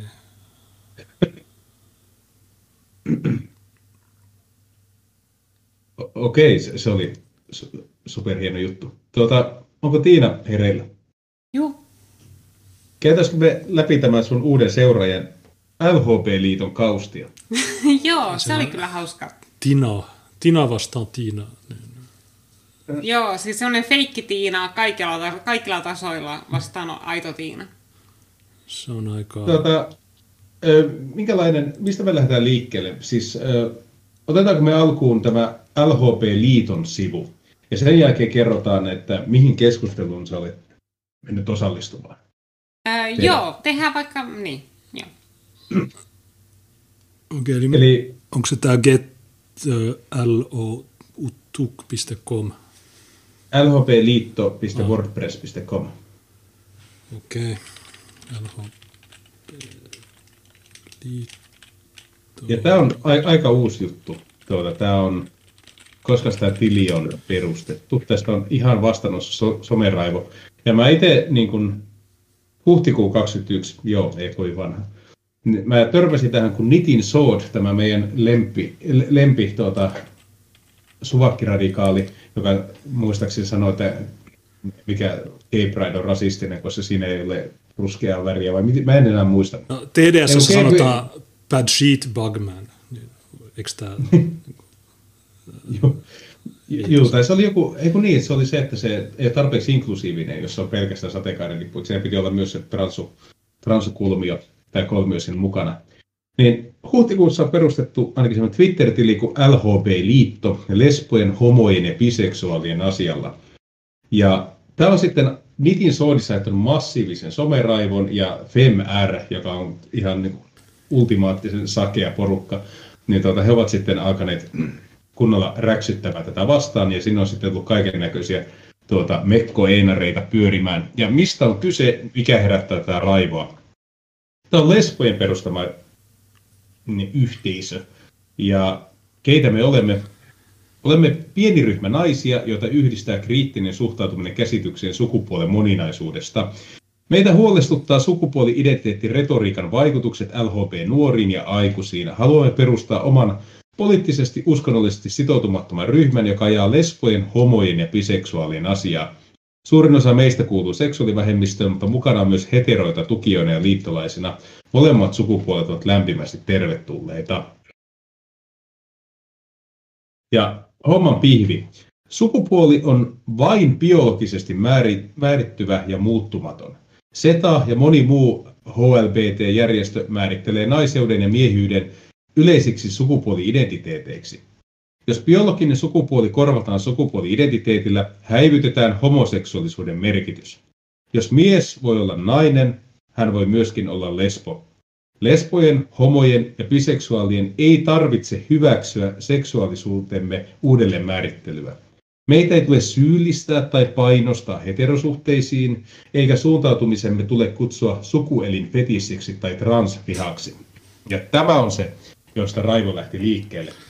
No, lesbot on tunnetusti niitä oikeita transfobikkoja, mutta tämä on mun mielestä tosi hauska, koska sinimusta liike taitaa olla se, jolla on jyrkin kanta tähän juttuun, mutta samaan aikaan sä oot se, joka osaa parhaiten puhua tästä aiheesta.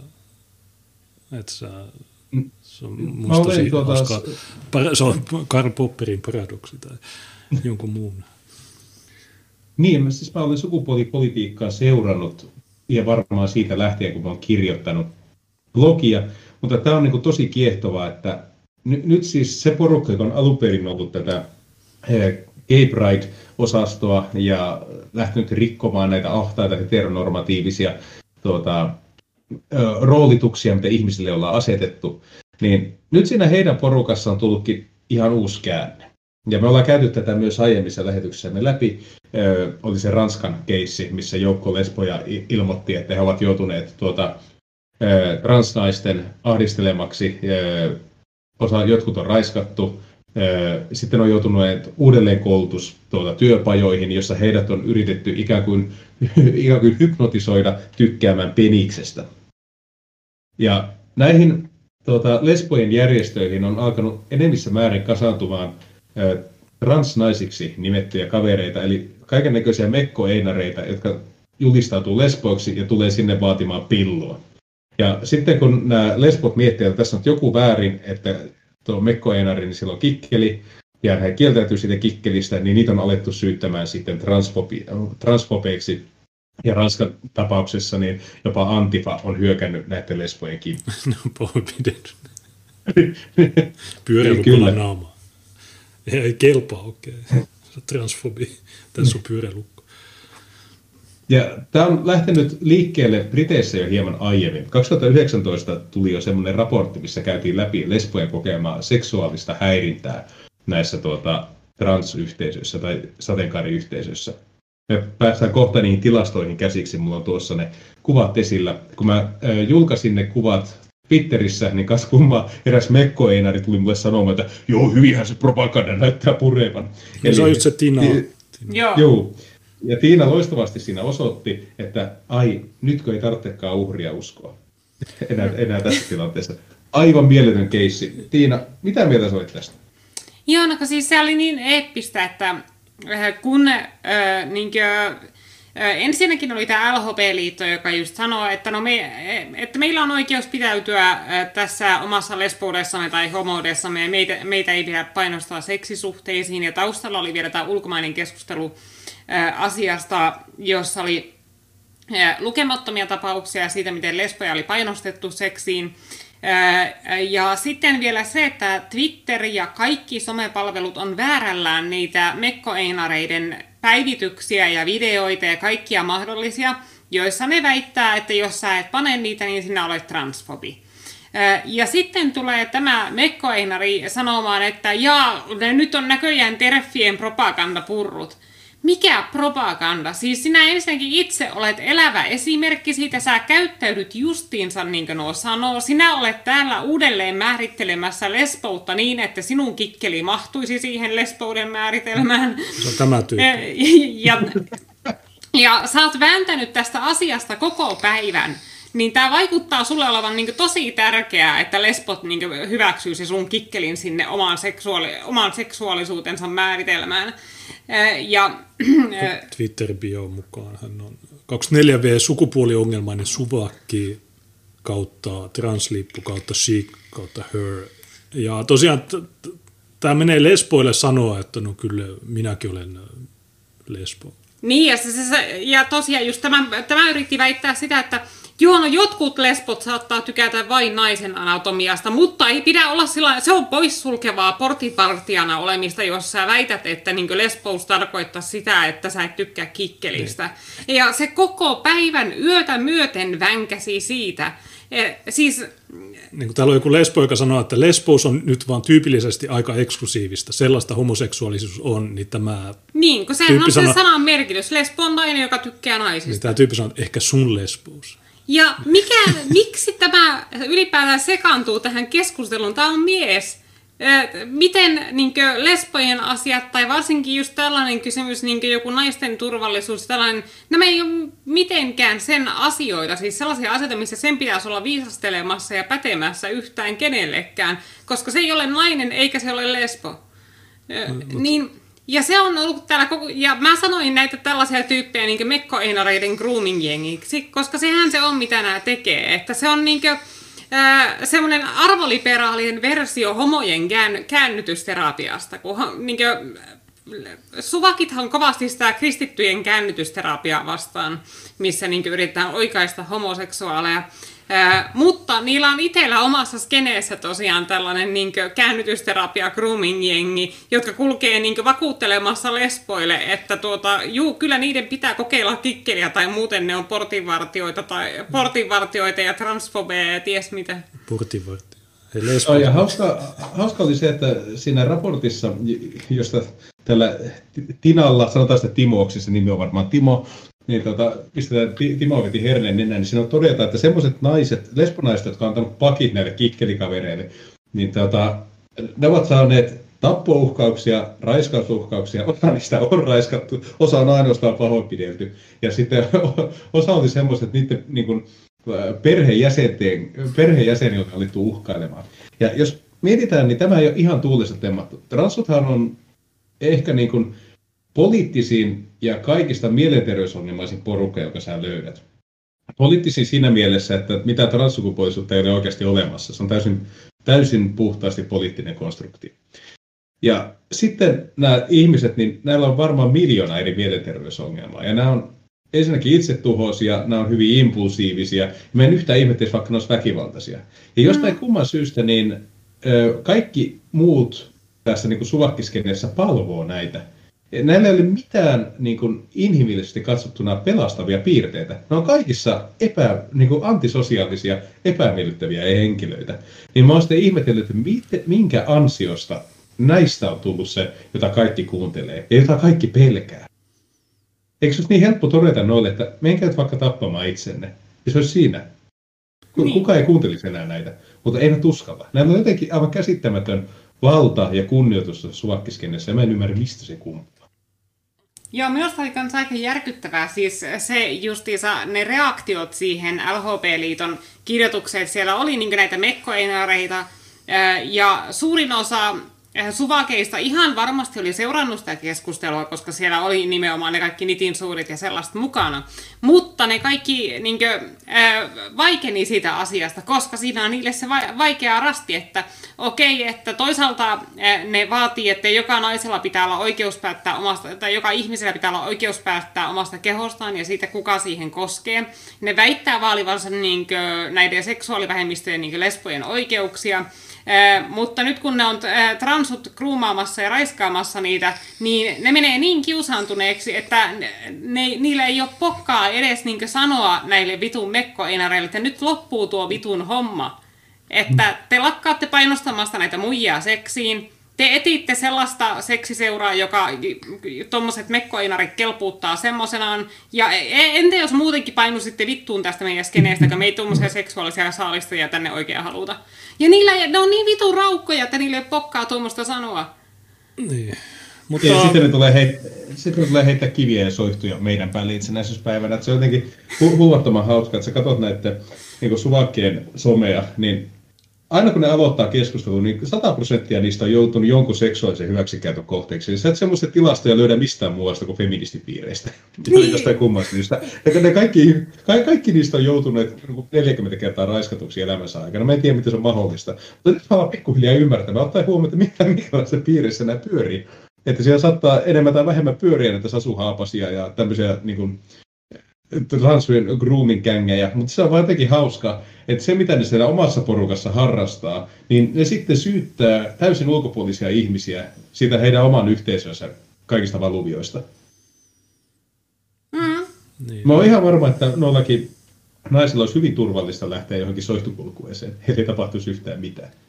Mutta no johonkin, nä- johonkin näiden bileisiin, jossa meet yksinäisenä naisena ja olet ottanut pari kaljaa liikaa, niin mitä tahansa voi sattua. Mä oon jopa vaalikopin jakanut transvestiitin kanssa. Niin. Ja sitten oli se romutyyppi, niin sekin oli, en, en mä sitä raiskannut tai mitään. Et me ollaan niitä oikeita suvakkeja. Niin mä mietin taas, että, tota, että kuinka helvetin paljon niin säästät rahaa normaaliin niin hyvinvointiin tässä maassa, kun pistettäisiin ruotuun tämä koko porukka.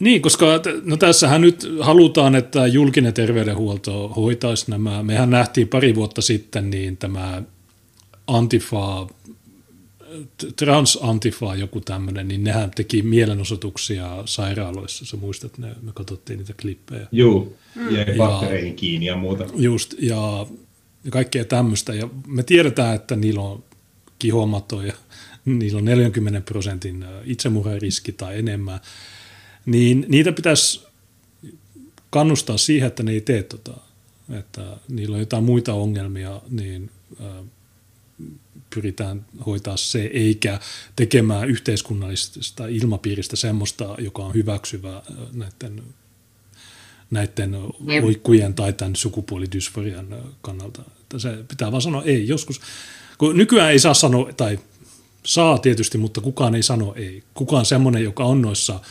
rakenteissa, ei sano mitään. Ja jos sanoo, niin se saa potkut. Niin tämä on se ongelma tällä hetkellä. Näiltä pitäisi lopettaa lääkitys ensinnäkin ihan, että ne niin kuin... Ja tässä tuota, on esimerkiksi yksi näistä kuvista, mitä mä Twitterissä jaoin. Mä en tiedä, se löytyy se koko raportti, me voidaan laittaa se linkki myös. Tuota, se löytää kyllä tuolla Lesbian Set Ground Zero hakusanalla. Mä en tiedä, että kuinka iso on tämä haastateltavien joukko.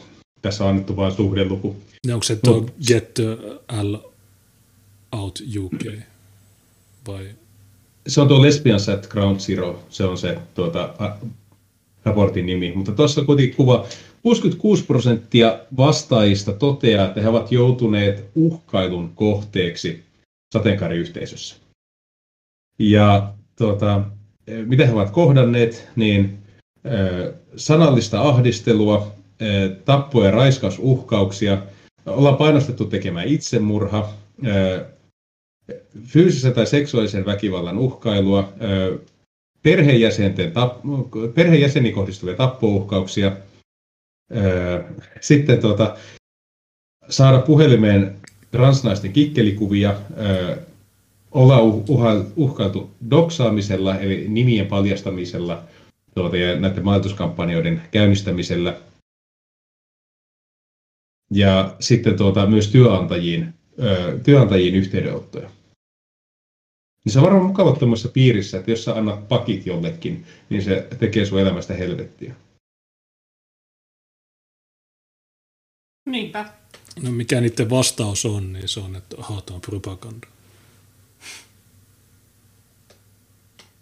Sitten on toinen kuva, missä tuota, tässä ei ole lukemaa, mutta tässä todetaan, että uh, online grooming, sexual harassment, assault to rape by deception or with physical force. Eli mitä kaikkea on päästy nauttimaan, niin uh, online groomausta, seksuaalista ahdistelua, tuota, mikä tuo rape by deception, onko se niin kuin huijaamisen kautta Joo. yhdyntää? Joo, on. Ja, ja, tai sitten fyysisesti pakottamalla. Vaikuttaa aika hurrilta piireitä nämä yhteisöt. Joo, en ehkä haluaisi liittyä. Ei ole kauhean hyvää mainontaa tuolla. Jatketaan LHP-sivustoa. Biologinen sukupuoli ei ole jatkumo, se on kaksijakoinen. Syntymän hetkellä sukupuolta ei määritellä, vaan se todetaan usein jo ennen syntymää. Intersukupuolisuutta eli poikkeavuutta sukupuolen kehityksessä on yritetty käyttää todisteena sille, että sukupuoli olisi enemmän kuin kaksi. Intersukupuoliset eivät kuitenkaan ole jotain miehen ja naisen väliltä tai hermafrodiitteja, vaan joko naisia tai miehiä poikkeavista kromosoneista tai fyysistä ominaisuuksistaan huolimatta. Tällä hetkellä ajetaan juridisen sukupuolen eli väestörekisterin merkityn ja henkilöllisyystodistuksen näkyvän sukupuolen muuttamista ilmoitusasiaksi jokaisen itse päätettäväksi. Sukupuolen uudelleen määrittely sekä arkielämässä että lainsäädännössä vaikuttaa suoraan naisten, homoseksuaalien ja lasten oikeuksiin ja turvallisuuteen, sillä Suomen lainsäädännössä ei tehdä eroa juridisen ja biologisen sukupuolen välillä. Ja miettikää, kuinka eeppinen tilanne on, että jos jotain translakia vastaan hyökätään naisten oikeuksilla niin. tai, naisten, tai naisten, naisten ja lasten turvallisuudella. Ja siis pelko on se, että jotkut erittäin häirintyneet miehet näkee tuossa mahtavan keinon lähteä saalistamaan. Enkä mä epäile yhtään, miksi ei. Jos sä epäonnistut miehenä olemisessa, jos ei ole mitään semmoisia piirteitä, että muut miehet kunnioittaa sua, niin sä voit aina käyttää naisten konformismia ja hoivaviettiä hyödyksi. Heittää mekko ylle, sanoa, että mä, että mä tulin ulos naisena. Kaikki muut rohkaisee sua, kun sä olet niin kauhean sä uskallat olla oma itse. Sitten sä voit lähteä sinne kruumaamaan ja ahistelemaan ihmisiä, kuka ei uskalla sanoa mitään. Miksi ei? ei? Siellä ei yksikään mies pysäytä sitä sun toimintaa. Niin, nämä on kyllä, tämä on, tai siis tämä on, me halutettiin näistä puhuminen joskus 2005, tai silloin kun niissä ensimmäisissä jaksoissa ja meiltä kysyttiin, että miksi te puhutte näistä, nämä on vain Yhdysvalloissa, mutta nämä on nyt täälläkin. Niin se on totta, että nämä, nämä suvakki-ihmiset, niiden, kun ne vaatii turvallisia tiloja ja tämmöisiä, niin se mitä sillä oikeasti vaaditaan on se, että että tota, sinne ei päästetä kriittisiä ääniä. Ja aina kun muodostuu tämmöinen yhteisö, jossa kaikki on samaa mieltä ja kukaan ei uskalla sanoa mitään, niin siitä tulee tämmöinen, mikä, mikä se oli, Jonestown-tyyppinen juttu, jossa Joo. kaikki hulluudet niin hyväksytään, kukaan ei uskalla sanoa mitään. Se on niin kuin kaikki tämmöiset oudot aatteet, niin, ja ne ei halua, ne haluaa turvallisen tilan, jotta, koska jos me mentäisiin sinne, me sanotaan, että hei, toi, toi ei ole oikein, toi ei ole oikein, niin, niin sitten se, se niiden, tavo, se niiden ää, sisällä olevien pahisten tavoite, niin se ei pääsisi edistymään ne ei koskaan saavuttaisi sitä, koska joku saattaisi kuulla, mitä me sanotaan, ja sitten ollaan, että niin joo, okei, ai niin joo, okei, nyt, ja sitten se herää siitä hypnosista. Ja sekin uskaltaa sitten sanoa, että ei, mä lähden pois täältä. Revin jäsenkorttini täältä ja niin edelleen. Identiteettissä kanssa kappale okay. Tuukka Pätkäs. Okay, Tuukka ei kuulu, mutta Terhi liikkuu. Niin, mä en tiedä miksi. Tuukka jumiutu tonne. Tää ei ole mun vikaa. Onko nyt molemmat puikki? Kyllä se näyttää, että molemmat on nyt äh, jähmettynyt. Okei. Okay. No nyt ne tuli takaisin. No niin. No niin. Joo, teillä pätkäs hetken. Se on keskiviikko ja keskiviikko monokulttuuripäivä. Okei, jatka mihin, mistä, mihin jäit? Vain sekunnin poissa. Tutkimuksen mukaan sukupuolidysforia hälvenee valtaosalla nuorista murrosien jälkeen. Suurin osa kehoristiriidasta kärsineistä lapsista ja nuorista toteakin aikuisena olevansa homoja, lesboja tai biseksuaaleja. Hormoniblokkereiden sanotaan antavan lapselle lisäaikaa oman identiteetin pohtimiseen, mutta käytännössä ne pysäyttävät luonnollisen kehityksen, saattavat pidentää dysforian kestoa. On myös alustavaa tutkimustietoa siitä, että niin kutsuttu sosiaalinen transitio eli valitun sukupuoli-identiteetin vahvistaminen johtaa valtaosassa tapauksessa blokkeri- ja muiden hormonihoitojen aloitukseen ja sitä kautta peruuttamattomiin kehon muutoksiin, mukaan lukien lisääntymiskyvyttömyyteen ja muihin haitallisiin sivuvaikutuksiin. Joo, ja tuohan on täysin paikkansa pitävää, että se, mitä mä muistan Yhdysvalloista tutkimustietoa, niin se on liki 90 prosentilla lapsista, mitä se sukupuolidysforia on ohimenevä tila ihan vain sillä, että sille ei tehdä yhtään mitään. Eli vaan annetaan vain sen lapsen olla ja kehittyä rauhassa. Ja tuota, sehän tosiaan on vielä jännä, että sitä on niin sitten Yhdysvalloissa on ollut paljon keskustelua siitä, että tällä transuilmiöllä pyyhkästään homot ja lesbot kartalta sillä, että tuota, ne päädytään luokittelemaan tai saadaan luokittelemaan itsensä transuiksi. Niin esimerkiksi on tämä näyttelijä Ellen Page, jonka kohdalla puhuttiin Joo. siitä, että sehän on, kaikki, kaikki on pitkään tiennyt, että se on semmoinen vähän niin kuin rekkalesbo, semmoinen vähän miesmaisen oloinen lesbo, mutta nyt hän sitten ilmoittikin, että hän onkin transsukupuolinen. Niin se sitten on monissa, niin kuin, se ilmiö on monissa sitten lesboissa herättänyt huolta, että pyritäänkö heidät pyyhkimään kartalta sillä, että heidät saataisiin aivopestyä uskomaan, että he ovatkin miehiä. Mutta kun tässä transhypetyksessä, niin yksi juttu, mistä mun mielestä ei riittävästi puhuta, on se, että kun puhutaan kirurgisesta operaatiosta, niin pelkästään joku, en mä, mikä tahansa joku sydän tai umpisuoleleikkaus tai mikä tahansa, niin sekin on jo aika vaativa ja ne ei välttämättä aina onnistu. Niin nämä tyypit tulee all in, että okei, leikataan penis irti. Ja sitten ne olettaa, että kaikki toimii oikein. Miksi, niin kuin, miten tämä on näin nopeasti tullut tähän pisteeseen, että se, se vaan oletetaan, että joo, kyllä lääketiede onnistuu tässä. No mä uskon, että se on pitkälti median vika, koska siis mediahan nostaa esille ainoastaan niitä nättejä transuja, jotka ei välttämättä ole edes käynyt läpi mitään tällaisia leikkauksia. joitakin Instagram-julkkiksia ja sellaisia, mutta ne ei koskaan nosta esille niitä epäonnistuneita tai ää, ää, pieleen leikkauksia tai niitä ihmisiä, jotka on katutapauksia. Niin kuin Suomessakin on just tämä tuota, blokkaaja Sametti, joka on yksi niitä, joka teki sen sukupuolen vaihdoksen, sitten katuu sitä jälkikäteen, mutta ei auta enää, koska ne vahingot, mitä jo pelkästään niistä hormonihoidoista sille tuli, niin on peruuttamattomia. Ja se on aika raskasta katsottavaa. Sillä on semmoinen noin kolmen vartin video, missä se puhuu sitä, että minkälaista on niin joutua elämään sen asian kanssa, että sä oot itse pilannut sun kehon ja sä joudut elämään siinä niin kuin, turmellussa kehossa kuolemaan asti ja sietämään kaikenlaisia vaivoja, mitä sitä tulee.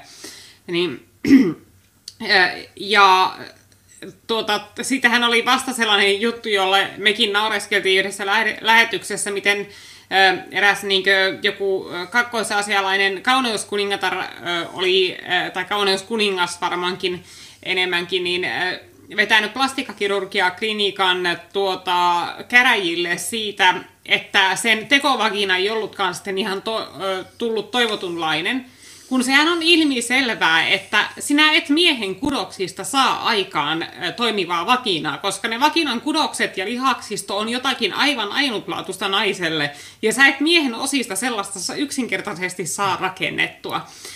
Ja tuota, sitten lopputuloksena oli ollut vagina, joka oli ollut ihan liian ahdas yhdy, minkäänlaiseen yhdyntään. Siitä oli valunut jotakin mädälle ja paskalle haisevia nesteitä koko ajan, ja se oli menettänyt poikaystävänsä sen hajun takia.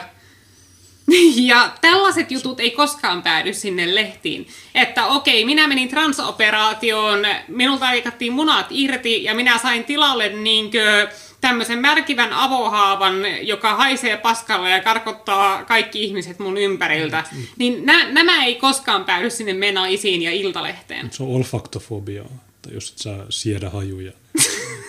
mutta äh, mutta niin, samat ja, ihmiset... Ja, niin... Mutta se on just se, että kun niille luodaan tällä tavalla ne harhaiset odotukset. Ja toinen tapaus on sitten se Jazz Jennings, äh, joka oli semmoinen amerikkalaisten transuaktivistien kovasti fanittama niinkö, teini-ikäinen poika, jo, joka selvästi niinkö, julkisuuden kipeiden vanhempien vaikutuksesta päätti olevansa tyttö. Ja se, se on nyt käynyt siinä niinkö, kikkelin poistossa ja, tuota, ää, ja se oli kans niinkö, pettynyt niihin tuloksiin, että siihen ilmeisesti sisältyy jotakin semmoista sen tekovaginan venyttämistä, että siitä saataisiin isompi, koska eihän se jousta sillä tavalla niin kuin oikea naisen kudos joustaa. Ja tuota, sitten se venytyshomma ei ollut jotenkin toiminut ja se oli tuota, halunnut se Just Jennings sitten lopettaa koko sen niin kuin, touhun ja sellaiset, ja sen äiti oli nuhdellut sitä siitä ja vaatinut sitä jaka- jatkamaan niitä tekovaginan venytyshommia. Et siis ajatellaan, että Mik, mik, miksi me joudutaan, miksi mä joudun sanomaan tällaisia lauseita ääneen, että oli tämä teini-ikäinen poika, mm. jo, jolta leikattiin penis pois ja hänen äitinsä vaatii häntä jatkamaan tekovaginan venyttämistä. Siis mä, mä haluaisin elää maailmassa, jossa mm. tämmöinen lause olisi käsittämätön, että mm. niin kukaan ei ymmärtäisi tai kukaan ei koskaan keksisi edes sanoa jotakin tuollaista. Ja monesti, ei mitään tarvetta sanoa Monesti tuollaista. samat ihmiset, jotka ajaa näitä luonnottomia operaatioita, niin ne hehkuttaa, että joo, ei saa syödä lihaa. Ei saa syödä, pitää olla vega, ei saa syödä kananmunia, ei saa syödä hampurilaisia. Pitää, pitää käyttää täysin, pitää käyttää ja, luonnon kosmetiikkaa. Pitää olla luomu, äh, sun pitää itse viljellä luomu salaattia ja syödä vain sitä. Mutta sitten niin saman aikaan... Ne sama, niin. samat ihmiset vie tätä niin oppimateriaaliksi kouluun. Joo. Että mies voi synnyttää. Mm. Joo, sehän oli päätynyt ihan koulukirjoihin niin. asti Suomessakin. Joo, vuonna 2016 sukupuolten moninaisuushan tuli osaksi peruskoulujen opetussuunnitelmaa. Se oli tämä meidän edellisen porvarihallituksen tuota, hyväksymä. Tuota, jos en ihan, ihan väärin muista, silloin mä katsoin vähän kauhistuneena, että miten vitosluokan matematiikkaa saadaan upotettua sukupuolten moninaisuus. No varmaan se, että lasketaan sukupuolet ja jaetaan ne sellainen toisella. Tulee aika isoja lukuja. Joo, ja, ja sitten se, että, se, että niin kuin laki, laki nyt pyritään saamaan ja varmaan saadaankin jossain vaiheessa tämä, että alaikäinenkin saa sitten niin leikkauttaa ne munat pois. Mutta ne haluaa myös ne sukupuolineutraalit henkilötunnukset, ja mun mielestä se on väärin, koska se, tavallaan se henkilötunnus, niin se on, se on ainoa tapa varmistua, että, että sä et ole vahingossa transun kanssa. Mm. Kun sanotaan, että se on pariton, okei, okay, uh, tämä ei ole transu. Niin se on äh, parillinen. Ja, ja, mä, ja mä oon aiemminkin pohtinut ihan siis tätä filosofiaa tässä taustalla, että et, jos tämä ajatus edes menisi niin, niin kuin nämä itse väittävät, että hei, että mä oon ihan yhtä tyttö ja mä oon ihan yhtä poika ja okei, okay, mä oon tyttö ja mulla on tässä kikkeli ja nyt sä huora imet sitä tai mä doksaan sut. Mutta tuota, nämä eivät ole... Niin, nämä ei ikinä ole kuitenkaan todellisuudessa, jos ne kirjoittelee ikinä mitään someen tai ne ovat aktivisteja, niin ne ovat semmoisia niin kuin mikä Panda Erikssoneja, eli semmoisia omituisia otuksia, jotka ei ole miehiä eikä naisia, ja niissä ei ole kummankaan sukupuolen hyveitä. Ja ne on semmoisia niin lisääntymiskyvyttömiä lisääntymiskyvyttömiä mönttejä. Ja se on niin kuin surullisinta, että sä otat yleensä ottaen täysin tervettä kudosta, ja sä tietoisesti yhteiskunnan resursseja tuhoat sen terveen kudoksen siihen pisteeseen, että sille ei enää tee yhtään mitään. Eli meillä on semmoinen poliittinen järjestelmä Suomessa, jossa me tuhotaan täysin tervettä kudosta, jotta me saavutettaisiin poliittisia päämääriä. Tämä ei mitenkään eroa siinä jossakin muinaisessa pronssikautisissa yhteiskunnissa, missä käytet, eunukeista tehtiin korkeita virkamiehiä. Tämä on joku vähän samanlainen järjestelmä, koska tässä ei ole yhtään mitään järkeä. Tämä ei paranna yhtään sairausta. Terve kudos ei ole sairaus. Hmm. Tämä on niin kuin, sitä niin kuin tuntuu järjettömältä käydä tätä keskustelua, kun semmoista ihmistä, jotka edustaa tiedeyhteisöä, niin se tiedeyhteisön niin kuin, ö, havainnot, niin ne katkeaa tasan tähän pisteeseen, kun lähdetään keskustelemaan transsukupuolisuudesta. Kato, kun meillä on valtavaa hoitajapulaa. Me tarvitaan. Juu, niin. niin on hy- hyvä, että tämmöiset niin kuormittaa ympärileikkaukset, sukupuolileikkaukset, kaikki nämä kuormittaa meidän julkista terveydenhuoltoa. Miksi? Koska nämä, sit samaan aikaan sulla on ihmisiä, jotka tarvitsisivat oikean leikkauksen, joku lonkkaniveltä, mitään, niin on, ne ei pääse jonoja viisi vuotta, mutta sitten nämä, niin okei heti tässä. Niin ja, niin ja yhtä lailla nämä kuormittaa aivan kohtuuttomasti sitä terveydenhuoltoa siellä mielenterveyspuolella. Ja päihdepuolella. Niin. Nimenomaan, joo. Joo, kun päihdeongelmat ja mielenterveys on että molemmat tosi yleisiä ja itsemurhat on erittäin yleisiä. Ja nehän väittää, että ne itsemurhat jo, johtuu transoihin kohdistuvasta syrjinnästä. Mutta jos asia on niin, niin mistä se johtuu, että se itsemurhan riskin on ehdottomasti suurimmillaan? Si, juuri sen leikkauksen jälkeen tai sen niin leikkauksen jälkeisenä viikkoina ja kuukausina. Niin jos se johtuu syrjinnästä, niin miten se ta- ajoittuu se piikki juuri silloin, että Onko se, että kun ne makaa kotona toivomassa sitä leikkauksesta ja sillä niin silloin niitä syrjitään jotenkin erityisen paljon? Vai voisiko se olla, että niille siinä kohtaa realisoituu se, että okei, tämä ei ratkaisukaan mun ongelmia, Mun ongelma ei ollutkaan väärä sukupuoli. Mulla on edelleen samalla tavalla paha olla kuin mulla oli ennen sitä leikkausta. Mä oon edelleen ihan sama ihminen sisältä kuin mä olin ennen sitä leikkausta. Joka ikinen mun arkielämän ongelma on edelleen täällä, kun mä herään. Mutta nyt mä herään tuskaisena, runneltuna ja sellaisten niin feikkisukuelinten kanssa, niin märkivien haavojen kanssa, jotka ei koskaan tule muistu, ole muistuttamaan etäisestikään aitoja, ja mikään mitä minä teen ei koskaan tee minusta aidosti sen vastakkaisen sukupuolen edustajaa, eikä edes se, eikä edes se ää, aidosti vastakkaisen sukupuolen edustajaksi tuleminen korjaisi sitä pahaa oloa. Sitten kaiken lisäksi on ne kihomadot. Niin, ja sitten sulla on vielä niitä kihomatoja siellä, siellä tekovaginassa, mitkä sä oot homoseksissä saanut, niin... Ha, uusia haasteita. Kun mehän puhuttiin tästä niin kuin, äh, vihapuhe FMssä, niin kuin, äh, että miten se on jo vanha ilmiö, että jos 70-luvulla äh, British Medical Journalissa puhuttiin siitä, miten kihomadot leviää homojen keskuudessa, että kun yleensähän kihomadot leviää ainoastaan lasten keskuudessa, koska kihomatoinfektion säilymiseen, että se ei mene ohi ihmiselle, tai tartunnan saamiseen, vaaditaan se, että sun pitää saada niitä kihomadon munia suuhun ja ruoansaatuskanavaan sitä kautta. Ja niitä voi sieltä saada sinne suuhun ainoastaan niin jostakin peräaukon tietämiltä. Ja tuota, niitä lapsilla ilmenee niitä tartuntoja. Itä puu, Niin, just, just näin. Niitä lapsilla ilmenee niitä tartuntoja, koska lapset ei ole? Koska lapset on sen verran epähygienisiä, että ne saattaa raapia sitä pyllyä ja sitten ne ei pese käsiä ja sitten ne käyttää sormia suussa, jolloin niitä munia päätyy suuhun ja sitten ne pystyy tartuttaa muitakin. Mutta koska aikuiset on hygienisiä, niin aikuisilla se on harvinaisempaa, että niillä ylipäätään kehossa säilyy kihomatotartunta, jos ne jostakin sellaisen saisi. Saati sitten, että ne tartuttaisi muita niillä. Mutta homojen keskuudessa niitä on levinnyt niin pitkään ja siinä kerrottiin, että paljonko se oli, että oliko se, että 78 prosenttia sinne klinikalle, siellä klinikalla käyneistä homoseksuaalisuudesta, homoseksuaalista, ei siis pelkästään niin kihomatoihin liittyen, vaan kaikista siellä klinikalla käyneistä homoista, 78 prosenttia oli harrastanut oroanaalista seksiä. Ja mä uskon, että tuo riittää ihmisille, että ei ehkä tarvitse tarvi sen tarkemmin alkaa kuvailla, että mitä se tarkoittaa. Että...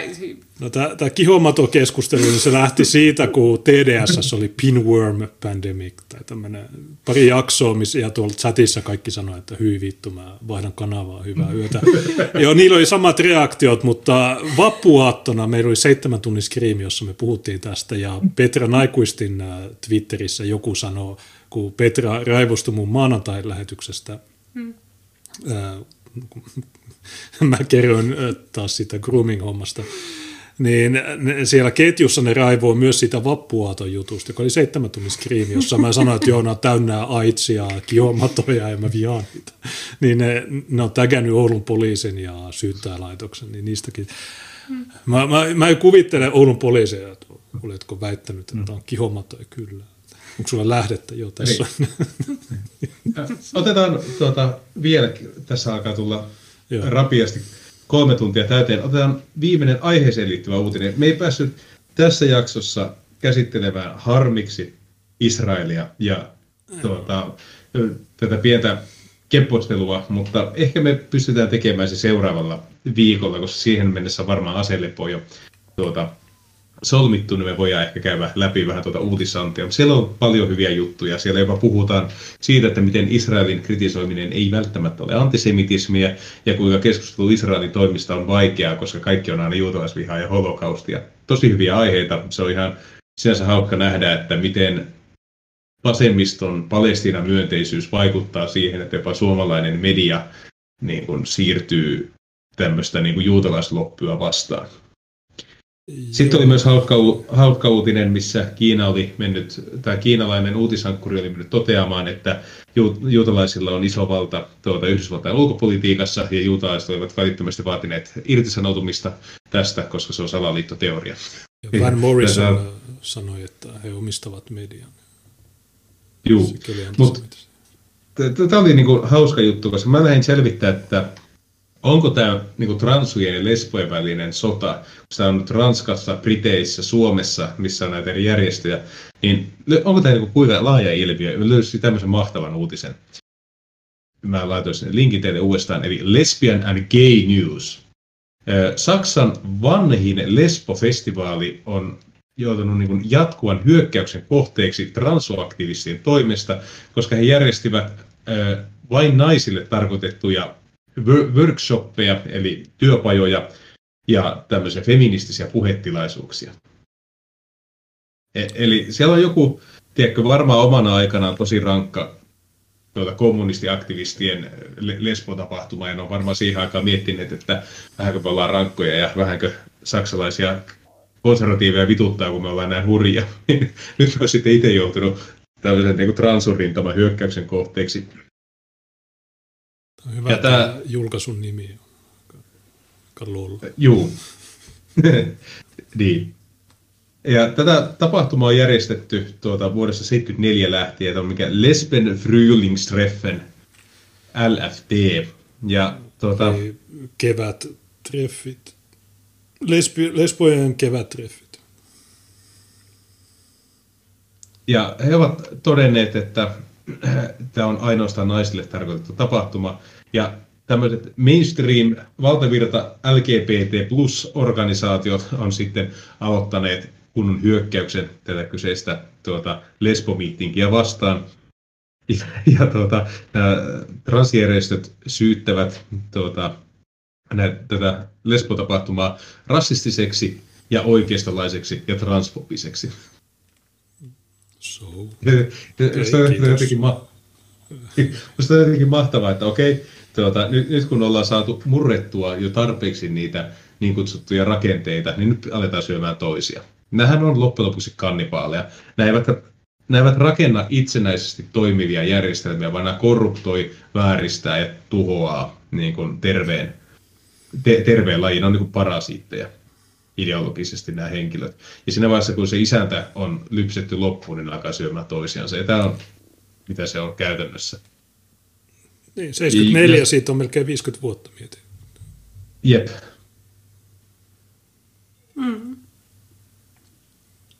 Ja sitten tuota, siellä, täällä niin kuin LFTssä niin on useita niin kuin feministijärjestöjä, joita sinne on kutsuttu, ja niitä feministijärjestöjä on alettu sitten pommittamaan transujen toimesta, että ethän se mene sinne tuota, oikeisto, oikeistolaiseen rasistitapahtumaan, ja osa sitten näistä järjestöistä on ilmassa, että he, he eivät sitten osallistu niihin. LFT on ilmoittanut, että fasisteja ja oikeistolaisia ei hyväksytä. Ei se riitä. Ei, ei, ei, riitä, ei, ei riitä. Jos sinne ei Tämä imee sitä transumunaa muuten. tämä ei ole mikään läppä, tämä on... Ei, ei, ei ole, faktoja. ei ole. Niin, tämä suvaitsevaisuus, niin cancel-kulttuuri on mennyt liian pitkälle ja suvaitsevaisuus on mennyt liian pitkälle. No tätä se on ja kymmenen vuotta, jos sitäkään, niin ne puhuu meille pedofiliasta – ja ne sanoo, että okay, sä oot kuusivuotias, sä oot hyvä. Niin ne sanoo, että okei, okay, tää, tää, tää, tää on fasisti, kun se ei, se ei suostu seksiin kuusivuotiaana. Sitten tota, tässä on mahtava Julia Beck-lainaus. Suureksi onnettomuudeksemme henkilöt, joilla on valtaa, vaikutusvaltaa ja tuota, yhteiskunnallista valtaa Saksassa, eli poliitikot ja järjestöjohtajat ja niin edelleen, ovat niin kuin ottaneet niin kuin itse ja heidän järjestönsä mukaan lukien, tai ottaneet etäisyyttä näihin lesbofeministeihin ja samaan aikaan liittoutuneet näiden pelkurimaisten miesten kanssa. Onko tämäkin termi, millä kuvata transuja? Joo, no terfit on niitä oikeita transfobeja. rasisteja, oikeita rasisteja. Eiku transfobeja. No niin, että, niin, mutta nehän sanotte, ne on oikeistolaisia rasisteja. Niin. Fasisteja tuo fasistiläppä, niin se on niin, mä, mä aina sille. Lesben Ring EV. Onko tämä niinku Rockam Ring, mikä MTV Rockam Ring? Lesben Ring. Ja tämä on vielä niin kuin hauska, että tämä on alun alkujaan ollut feminismi on, feminismin teoria, lesbo-käytäntö. Niin ne on varmaan tämmöisellä sloganilla vetänyt tuota tosi tiukkaa linjaa oman aikana, mutta se, se ei kuule enää riitä. Eiku, ainoa mikä tulee mieleen on se vanha vaalimainos, että pois kommunismin saasta, missä on se käsi niin. näin. Niin kaikki, kaikki tämä, kaikki, pois tämä kaikki. Ihan samaa ihmisoikeudet, ei, ne on peruttu. Oikeasti, mä oon ihan varma, että 90 prosenttia suomalaisista on samaa mieltä mun kanssa. Mm. Hesari voi väittää mitä tahansa, JSN voi sanoa mitä tahansa, Ilkka Pohjalainen voi väittää mitä tahansa, mutta täm, niin, to, teillä on se sairas aate. Joo, joo me, meillä, meillä oli. Ja tämä on normaali. Ilkka, Ilkka Pohjalainen, mikä Pohjanmaan lehti. Onko ne vähän irtautunut siitä niiden lukijakunnasta ehkä? Ehkäpä. Jos haluaa vetää lähetyksen alkuun, niin meillä taisi olla meidän sinimustassa ohjelmassamme mainita siitä, että me, me ei, tuota, miten, mitäs Terhi meillä lukikaan? Mä en muista, että meillä ihan tarkalleen olisi mainittu, että me emme tunnusta transsukupuolisuuden olemassaoloa, mutta meillä oli jotain muuta liittyen niihin hoitoihin. Olenko ihan väärässä? Joo, meillä oli, oli tuota, mä en muista, oliko se sosiaali- ja terveyspolitiikan osiossa, että, että verovaroin ei tuota, niin, niin, niin näitä uskonnollisia kuin ideologisiakaan leikkauksia ei pidä tehdä tai ei tehdä. Aloin sitä nyt kahtomaan, että joo, Sinimusta liike haluaa kieltää uskonnolliset ympärileikkaukset sekä julkisin varoin toteutetut sukupuolen vaihdosleikkaukset. No niin, hyvä. Olihan se siellä mukana. Se, säikähdin jo. Joo, ei sen muistan kyllä, että siitä keskusteltiin ja, ja niin kuin oli, oli vähän, että oli, olisi voinut enemmänkin siitä laittaa, mutta se jäi nyt sitten tämmöiselle. On, mutta tuo on sinänsä hyvä aihe, siis se on trendikäs. Jokuhan voisi sanoa, että miksi tuosta kirjoitetaan, kirjoitetaan vaikka diesel, dieselin hinnasta, voimme sitten kirjoittaa, ei siinä mitään. Talouden rattaat on tärkeitä juttuja. Mutta joku tämmöinen tiukka sukupuolipoliittinen artikkeli, vaikka siitä, että miten esimerkiksi kehodysforia hoidittaisiin sinimustassa yhteiskunnassa, niin se olisi mahtava avaus. Mietin, kuinka missä pasmat sekaisin näillä eri järjestöillä. jos, jos meillä on oikeasti sellaisia järjestöjä, joiden mielestä on fasismia, että lesboisuus tuli vemmään munaa, niin mieti, jos me päästä sitä räyttää sinne jotakin. Ja sitten vähän tiedotteita siitä, että sinimusta liike linjaa sukupuolipoliittisen ohjelmansa. Niin ai että tulisi hyvää julkisuutta. Niin no, mä suosittelen semmoista ajatusta, että saatat jonkun aiheen ja sitten vedetään vaikka kahdesta joku toinen päivä ei just nyt, mutta tuossa jossain vaiheessa, niin, niin sä voit, mä voin vaikka esittää sitä tyhmää toimittajaa, joka kysyy, että mitä, oletteko te niitä oikeita, tai jotain tämmöisiä, sitten sä tykittelet niitä juttuja. Mä luulen, että siitä, siihen saadaan myös paljon katsojia, ja sitten niistä voidaan leikkaa klippejä ja niin edelleen. O, niin, ootteko niitä oikeita lesboja? no, se, no mä kuulun teidän puolueeseen, niin mä voin ottaa kantaa asyl. Ei mulla lesboja.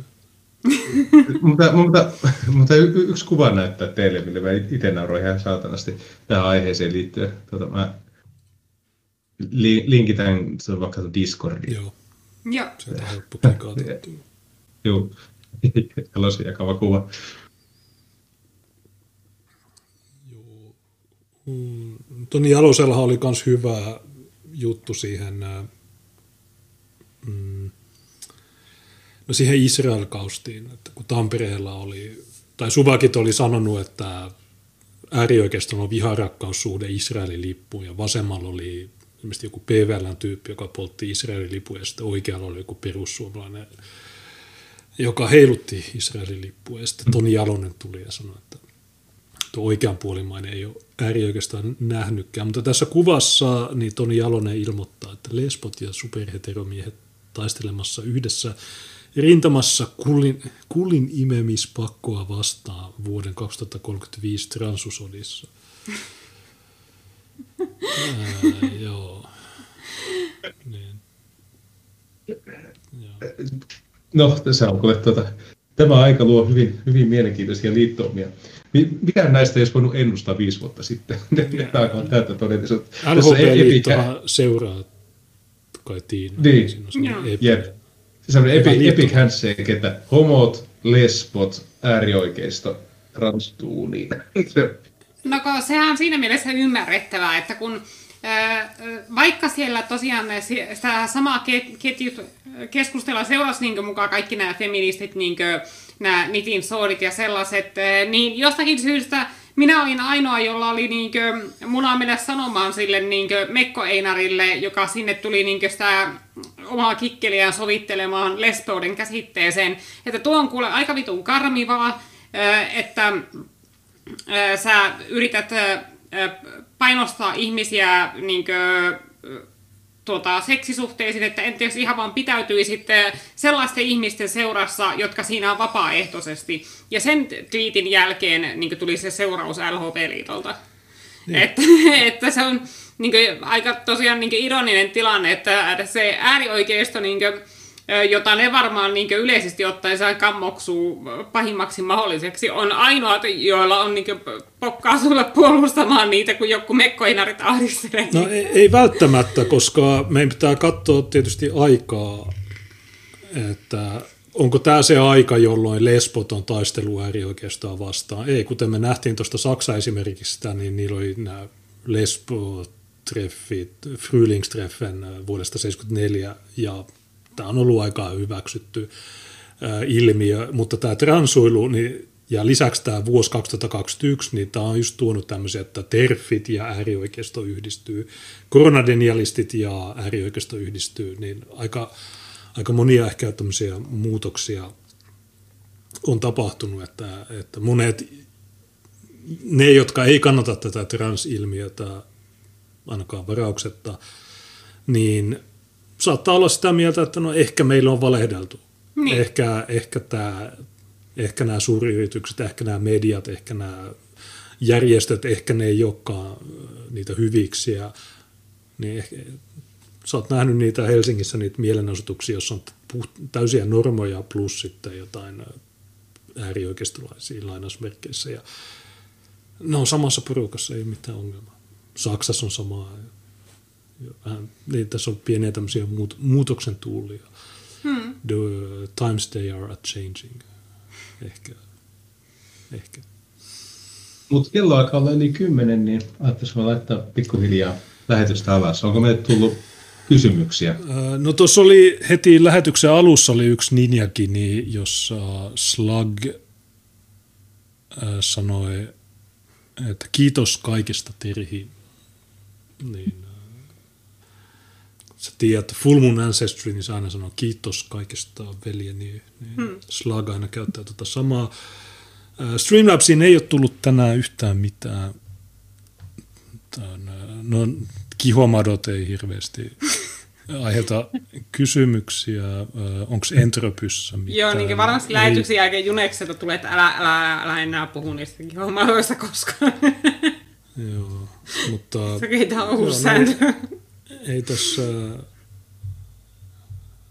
No ei, toi, ei ole mitään kysymyksiä. Eh, ehkä tuolla perustatus. Tässä oli muutama mennessä, että ei niinkö oikein pysty iltapalaa vetämään tässä samaa. Eikö tämä nyt kävisi sitten jo, jonakin tämmöisenä äh, laihdutusohjelmana tai jonakin semmoisena, että niin, niin että jos otetaan ne niin haisevat vakinat, kihomarot ja sellaista vaikka sellaiseksi niin. Niin tuota, viikoittaiseksi ohjelmaksi, kerättäisiin semmoinen niin viikon ällötyspaketti aina niin kuin, tuota, saman settiin, niin ihmiset voisivat laittaa sen pyörimään, jos sillain niin alkaa, hin, alkaa hinku heräämään niin karkkikaapille menemiseksi. Joo. No joo, tosiaan ei ole tullut muita superchatteja, niin äh, tota, no sulla oli pari biisiä. Mm, joo. Tietysti mä olisin voinut ehkä laittaa sen, sen tota, no en mä tiedä, no ei, ei, ei laiteta sitä, mutta lait, Johnny Rebel Looking for a Handout ja sitten Still Looking for a Handout, niin ne on yhteensä. Kyllä, se, se on kaksosainen tarina tuota, Johnny Rebelin säistävänä. Juu, ja tässä mainostan vielä lopuksi, että jos menette tuonne jilokka.fi, niin sieltä löytyy Asylin vaaliohjelma ja tuota, kuntavaaliohjelma sekä meidän molempien ehdokasesittelyt, ja ne löytyy myös osoitteesta aitosuomalainen.blogspot.com. Ja tuota, niin poimikaa niitä sieltä, jakakaa, suositelkaa oululaisille tuttaville, jakakaa keskusteluryhmiin ja sillä lailla niin sillä tavalla saa hyvin näkyvyyttä. Tämä kuntavaaliohjelma on ihan liian pitkä. Oikeusministeriö ei milloinkaan, mutta siis tämä on ihan mieletöntä. Tiina kirjoitti eilen äh, useita tunteja. 11 tuntia meni kun... siinä, kun mä kirjoittelin kaikenlaista. Kun, ja, tai no ei se kirjoitus vienyt, kun mulla suuri osa kirjoituksesta oli tehtyä, mutta kun sitten on sitä muotoilutyötä, kuvien valikointia, kaikkia sellaista niin hirvittävää hieno, hieno säätöä, niin se vie paljon aikaa. Niin, niin meillä on meillä on oikeasti kuntavaaliohjelma. Silloin 2017 meillä ei ollut mitään, me vaan niin että okei, okay, äänestäkää meitä tai me tapetaan, mutta äh, nyt, me, nyt meillä on kaikki Joo, ja tuota, tosiaan, ja seuratkaa myös Facebookissa sitä vaaliehdokas Junes Lokka-sivua, löytyy facebook.com kautta jlokka, niin siellä julkaistaan päivityksiä vaaliaihe, niin kaikenlaisista yhteiskunnallisista ja muistakin aiheista, mitä nyt sellaisia, mitkä nyt vaaliehdokas sivulle sopii, ja totta kai minua Facebookissa, Junesta ja Käpissä ja Twitterissä mä kanssa tuota, julkaisen näitä, niin Se on suurinta apua meidän vaalikampanjalle, jos vaan jaatte näitä vaalimatskuja. Ja kun meillä tässä niin just on tämä kiireisin kausi menossa, koska huomenna pitää saada vaalijulisteet telineisiin ja tuota, mutta sitten sen jälkeen helpottaa huomattavasti, niin päästään sitten sinne niin vaalivideoiden ja sellaisten tekoon, niin jos sitten jaatte niitä ja sillä lailla, niin se on jo suurta, valtavaa apu kampanjalle. Joo, ja perjantaina mä varmaan saan sitten lisää matskua. Ja tosiaan, jos haluatte ta- taloudellisesti tukea kampanjaa, niin se vaalitilin numero löytyy sieltä Delivestä, kun scrollaatte alaspäin, niin siellä ihan alhaalla on kaksi tilin numeroa. Siellä on IBAN, joka on firman tili, jonne voi laittaa superchatteja, ja sitten siinä on erikseen vaalitili. Ja vaalitilin, äh, vaalitilille tulevat rahat äh, käytetään ainoastaan vaalikuluihin. Joo, ja mä tein eilen vaalirahoitusilmoituksen. 6880 ollaan saatu meillä on jäljellä 4500, niin hmm. mä oon ostanut aika lailla kaikki. Mä en ole vielä vähentänyt noita uusia noita liimoja ja noita. Ja Joo, että me ajateltiin, että me loput resurssit käytetään lähinnä verkkomainontaan, koska se saavuttaa helpoiten ihmisiä, mutta me näistä ehditään kyllä puhua sitten niin, vihapuhelähetyksissäkin. Ehkä että... ne diginäytötkin olisi hyvä. No ne on hirvittävän kalliita. Joo, mä tiedän. Tai jos joku laittaa sinne. Hmm. No jos joku laittaa sen rahaa, että niihin on varaa. Niin... niin ostakaa meille digimainontaa. Hmm. Radiomainoksia kaikkia näitä. Mutta okei, okay, tämä oli ihan hauska lähetys. Kiitos Terhille mukanaolosta. Niin laitetaan toi biisi soimaan. Pitää vielä sanoa, että kiitos, että, että sain tulla tähän ja tota, edelleen jatkan, että käykää myös siellä sinimustaliike.fi-sivulla ja siellä on semmoinen paikka kun tuota, jäseneksi, niin että jos semmoinen Joo, sinimustaliike.fi. Niin, niin, ja jos ette ole vielä allekirjoittanut kannattajakorttia, niin käykää allekirjoittamassa niin. siellä. Ja jakakaa niitä linkkejä. Ilman muuta, ja sitten tuolla tuli jossakin kommenteissa, niin se Seppo Lehto Tampereen kaupunginvaltuusto. Kyllä. 649. Etenkin sen verran vielä kommentoisin, että ö, meillä on 800 katsojaa vieläkin paikalla, että jos olette jo allekirjoittaneet tuon meidän kannatusilmoituksen, niin siitä on iso apu, jos te levitätte sitä omilla tileillänne eteenpäin, tai jos ette levitä netissä, niin vinkkaatte kavereille, tutuille, jopa työkavereille, että, jotka on oikea henkisiä, että tässä olisi tämmöinen, onko tietoinen tämmöistä projektista, koska me ei pystytä kaikkia tavoittamaan millään. Mutta jos joka ikinen teistä pystyy tavoittamaan neljä tai viisi sellaista henkilöä, mitä me ei pystytä tavoittamaan, niin silloin tosi iso tuota, hyöty meidän projektin kannalta. Hmm. Ja, ja pitää muistaa, että ne myös ne paperiset kannattajakortit on sieltä tulostettavissa, että niitä voi ihan kuka tahansa sieltä tulostaa ja kerätä niihin uusia nimiä ja, ja sitten toimittaa ne perin. Joo, ja niin kuin esimerkiksi meidän eurovaalikampanjassa, niin monet oli tehnyt sillä lailla, että ne oli tulostaneet niitä nipun keränneet työkavereilta ja tuttavilta ja sillä lailla nimiä ja sitten postittivat kaikki kerralla. Niin sillä tavalla kanssa mm. niin sitten saatiin sellaisiltakin ihmisiltä nimiä, jotka niin kuin, ei itse olisi ehkä hoksannut niin alkaa sitä niin tulost, tulostelemaan ja lähettelemään tai joihin me ei oltaisi törmätty jossakin elävässä elämässä, niin tosiaan se auttaa myös valtavasti, jos sen tekee. Jep. Okei, no mä laitan tuon biisin soimaan. Mitäs? Yes. Moi. Morjes. Moi. Moi.